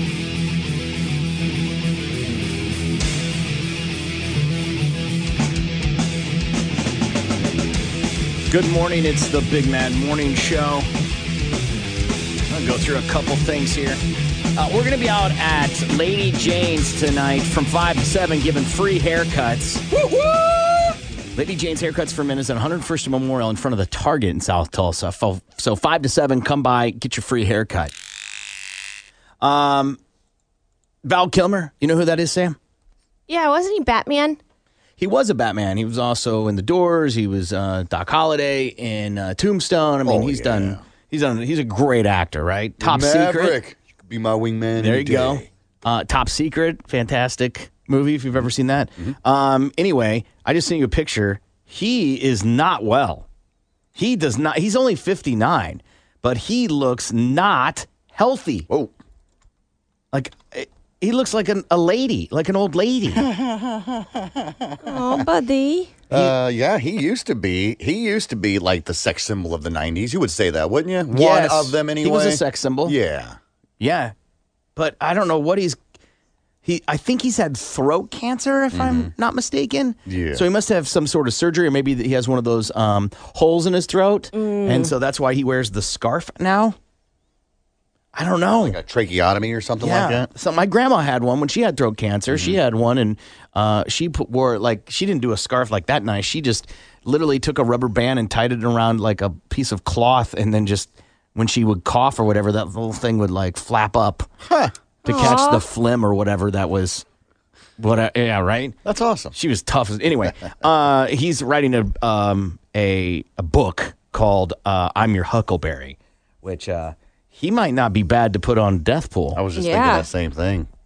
You don't think of Val Kilmer because you forget about his throat cancer or whatever, and he's still a young dude. So you don't think because when we when we do the death pool, right? We think of ancient Bob Doles of the world, the ones that are just aching to die. God. But not so much this guy. You don't think of you don't think of Val, man. Yeah, he's got a two. He's on. A, he's in a battle with throat cancer. I thought he beat it. Uh, I don't know if you really ever beat cancer. True statement. True statement. It goes away for a little while, but you know it'd be back. If anything, it's in it's in remission. Uh, there is a story of these airline pilots uh, that were apparently have gotten in trouble for putting um, cameras in the plane's bathroom. You can't do that. Oh, creepers. I'm just going to go with the assumption in a public bathroom there's cameras. You think so? I like if I go to the Walmart, right? I understand there's a sign that says shoplifters will be prosecuted, no merchandise inside. But I don't think I'd like to think that there's not any cameras on the near the anywhere. I am less worried about the company mm-hmm. doing it Ah, that's than an employee. employer, just random citizen. Right. Mm-hmm. It's not. It, we hear these stories more often than not. Mm-hmm. And so, if you go into a bathroom wherever and you notice something that doesn't look like it belongs, If there's a teddy bear in there, Right. there might be a camera. there's one of those old alarm clocks where the digits roll over. Yeah. it might, or a pin laying there. to Right. me, it, ah, I just go with the assumption that that's happening. Somebody's always watching everything you do at all times. Well, no, I don't even think that. I think it's more of it's uh somebody's trying to peep on you. Yeah, there's Not- not bunch of pervs out there. There's sure. some there's some this morning on the news. It's called an armadillo, and police can take it, put it on a city street, and just attach it to like a telephone pole. It's a box. Mm-hmm. Box. That device then tracks the cars when they come by and their speed. Now, I can't say which car it is, like license plate or anything that, like that, but gives police valuable information in terms of high traffic times and high speeding times. Like if everyone's speeding in that area. Between five and six on a Thursday, they can Mhm. then put patrol units there at that time. Brilliant. It is brilliant, right? Yeah. I, That's scary. I, is it scary? Well, I mean, to know that you're being tracked at all times. If it starts, You're not being tracked. Well, you no. specifically. Right, right. Not exactly like that, but everything's got to start somewhere, right? It starts mean, it- off with a small little, we're just checking for high traffic areas and we just want to make sure that nobody's speeding in here. And the next thing you know, they're they're tracking you and everything that you do. Yeah, but they can't. Listen, crazy person. That you you. The, the It's device doesn't have a camera. It doesn't It's put something on your car. Right, right. Like there's no way to track the individual Mm-hmm, that I could tell by watching it. It wasn't to me a a camera at a red light is far more intrusive in terms of privacy than this device. Yeah. And if it makes people safer, I don't know if I have a giant complaint against it. Yeah, is it really going to make people safer though? I mean, if you Yeah, think about if it reduces speeding, if you Yeah. think about it, yeah. yeah, yeah, yeah. I mean, What are you thinking? It doesn't make I'm people thinking, safer. I'm thinking that uh, people are going to continue to do the same thing. Cops are going to set up their little shop somewhere, right? Their little speed trap, and you'll get a couple of people. Okay, right, cool. Uh, but what happens when the cops like, all right, well, cool, we got this, wait, we got it under control, and then people are right back to doing the exact same thing that they were doing before. So what I'm hearing you say is, why even try to work on it? No, yeah, basically, I mean, you can work on it, but yeah, that, you can say that about anything. If, I'm going off what you Mhm, said. mhm, mhm. You get it. said, why work on it? yeah, because people are going to revert back to the way they were Right. doing So, just so you're implying then don't work on it. No, that's not what I'm implying. I'm just saying that people are going to go back doing. I'm not saying don't work on it at all. All right, work on it. Just expect it to go right back to the way it was before. To me, this is the biggest argument why there shouldn't be like public hangings and stuff Mm-hmm, like that. It's not gonna. That's not gonna deter any crimes. Okay. People will. You're right. People still commit crimes, Mm-hmm. but they can't be everywhere at once. True. And so if they can deter it at that time, it probably then moves from you know, uh, you know, fifteenth to twentieth. Right. Just But- bounces around. Yeah, but either way, they're at least they're trying. Yeah, yeah. And do you know where certain speed traps are of like where your route is every day that you now don't speed because you know there's a speed trap there? I don't. I don't pay attention to them. Of course, I'm not. Uh, you know, there aren't any speed traps on my way to work in the morning or on the way home, for that fact. Mhm. There's one by my house, and I always am like, oh, be extra careful, extra careful here because I mm-hmm. know that there's one. On I my think- route, I can spot a hypo out a mile before I even come up to him. How? Because you can see him on the side of the road. Yeah, but not all of them are designated. Like you're not going to see them automatically, and it doesn't necessarily always have to be a highway patrolman. I mean, any law enforcement, you mm-hmm. can you can detect a, mi- a mile out. Uh, give, okay, miles being ex- ex- exaggerating, but a After good distance out. No, not after it's too late. You look ahead like you always do, and you're like, oh, well, okay, look at him. Look at this guy with his motorcycle on the side of the road. What are you pointing that thing at me for? Uh huh. I see you, five oh. zero. Mm-hmm. I, the time I got popped on 169, it was a nondescript car, and it was down a little bit on the off ramp. Okay. Or the I guess at that point the on ramp. And so there is no way to see him. There is was no way to detect him. Right, right. And I think Sam's right. If there is a, um, if you know where there's one, you will totally mind your p's and q's at that spot. Hell, those things, those those signs they put up like "This is your speed, slow down." Yeah. people slow down for them. Some people don't, but Right. most people do. Yeah, those fast can work. I get it? most people do. That, yeah. Anyway, interesting. Cameras in your bathrooms. Be careful. We'll take a break. We'll come back. Find out what everybody learned. More of the Big Man Morning Show is next. 97.5 KMOD.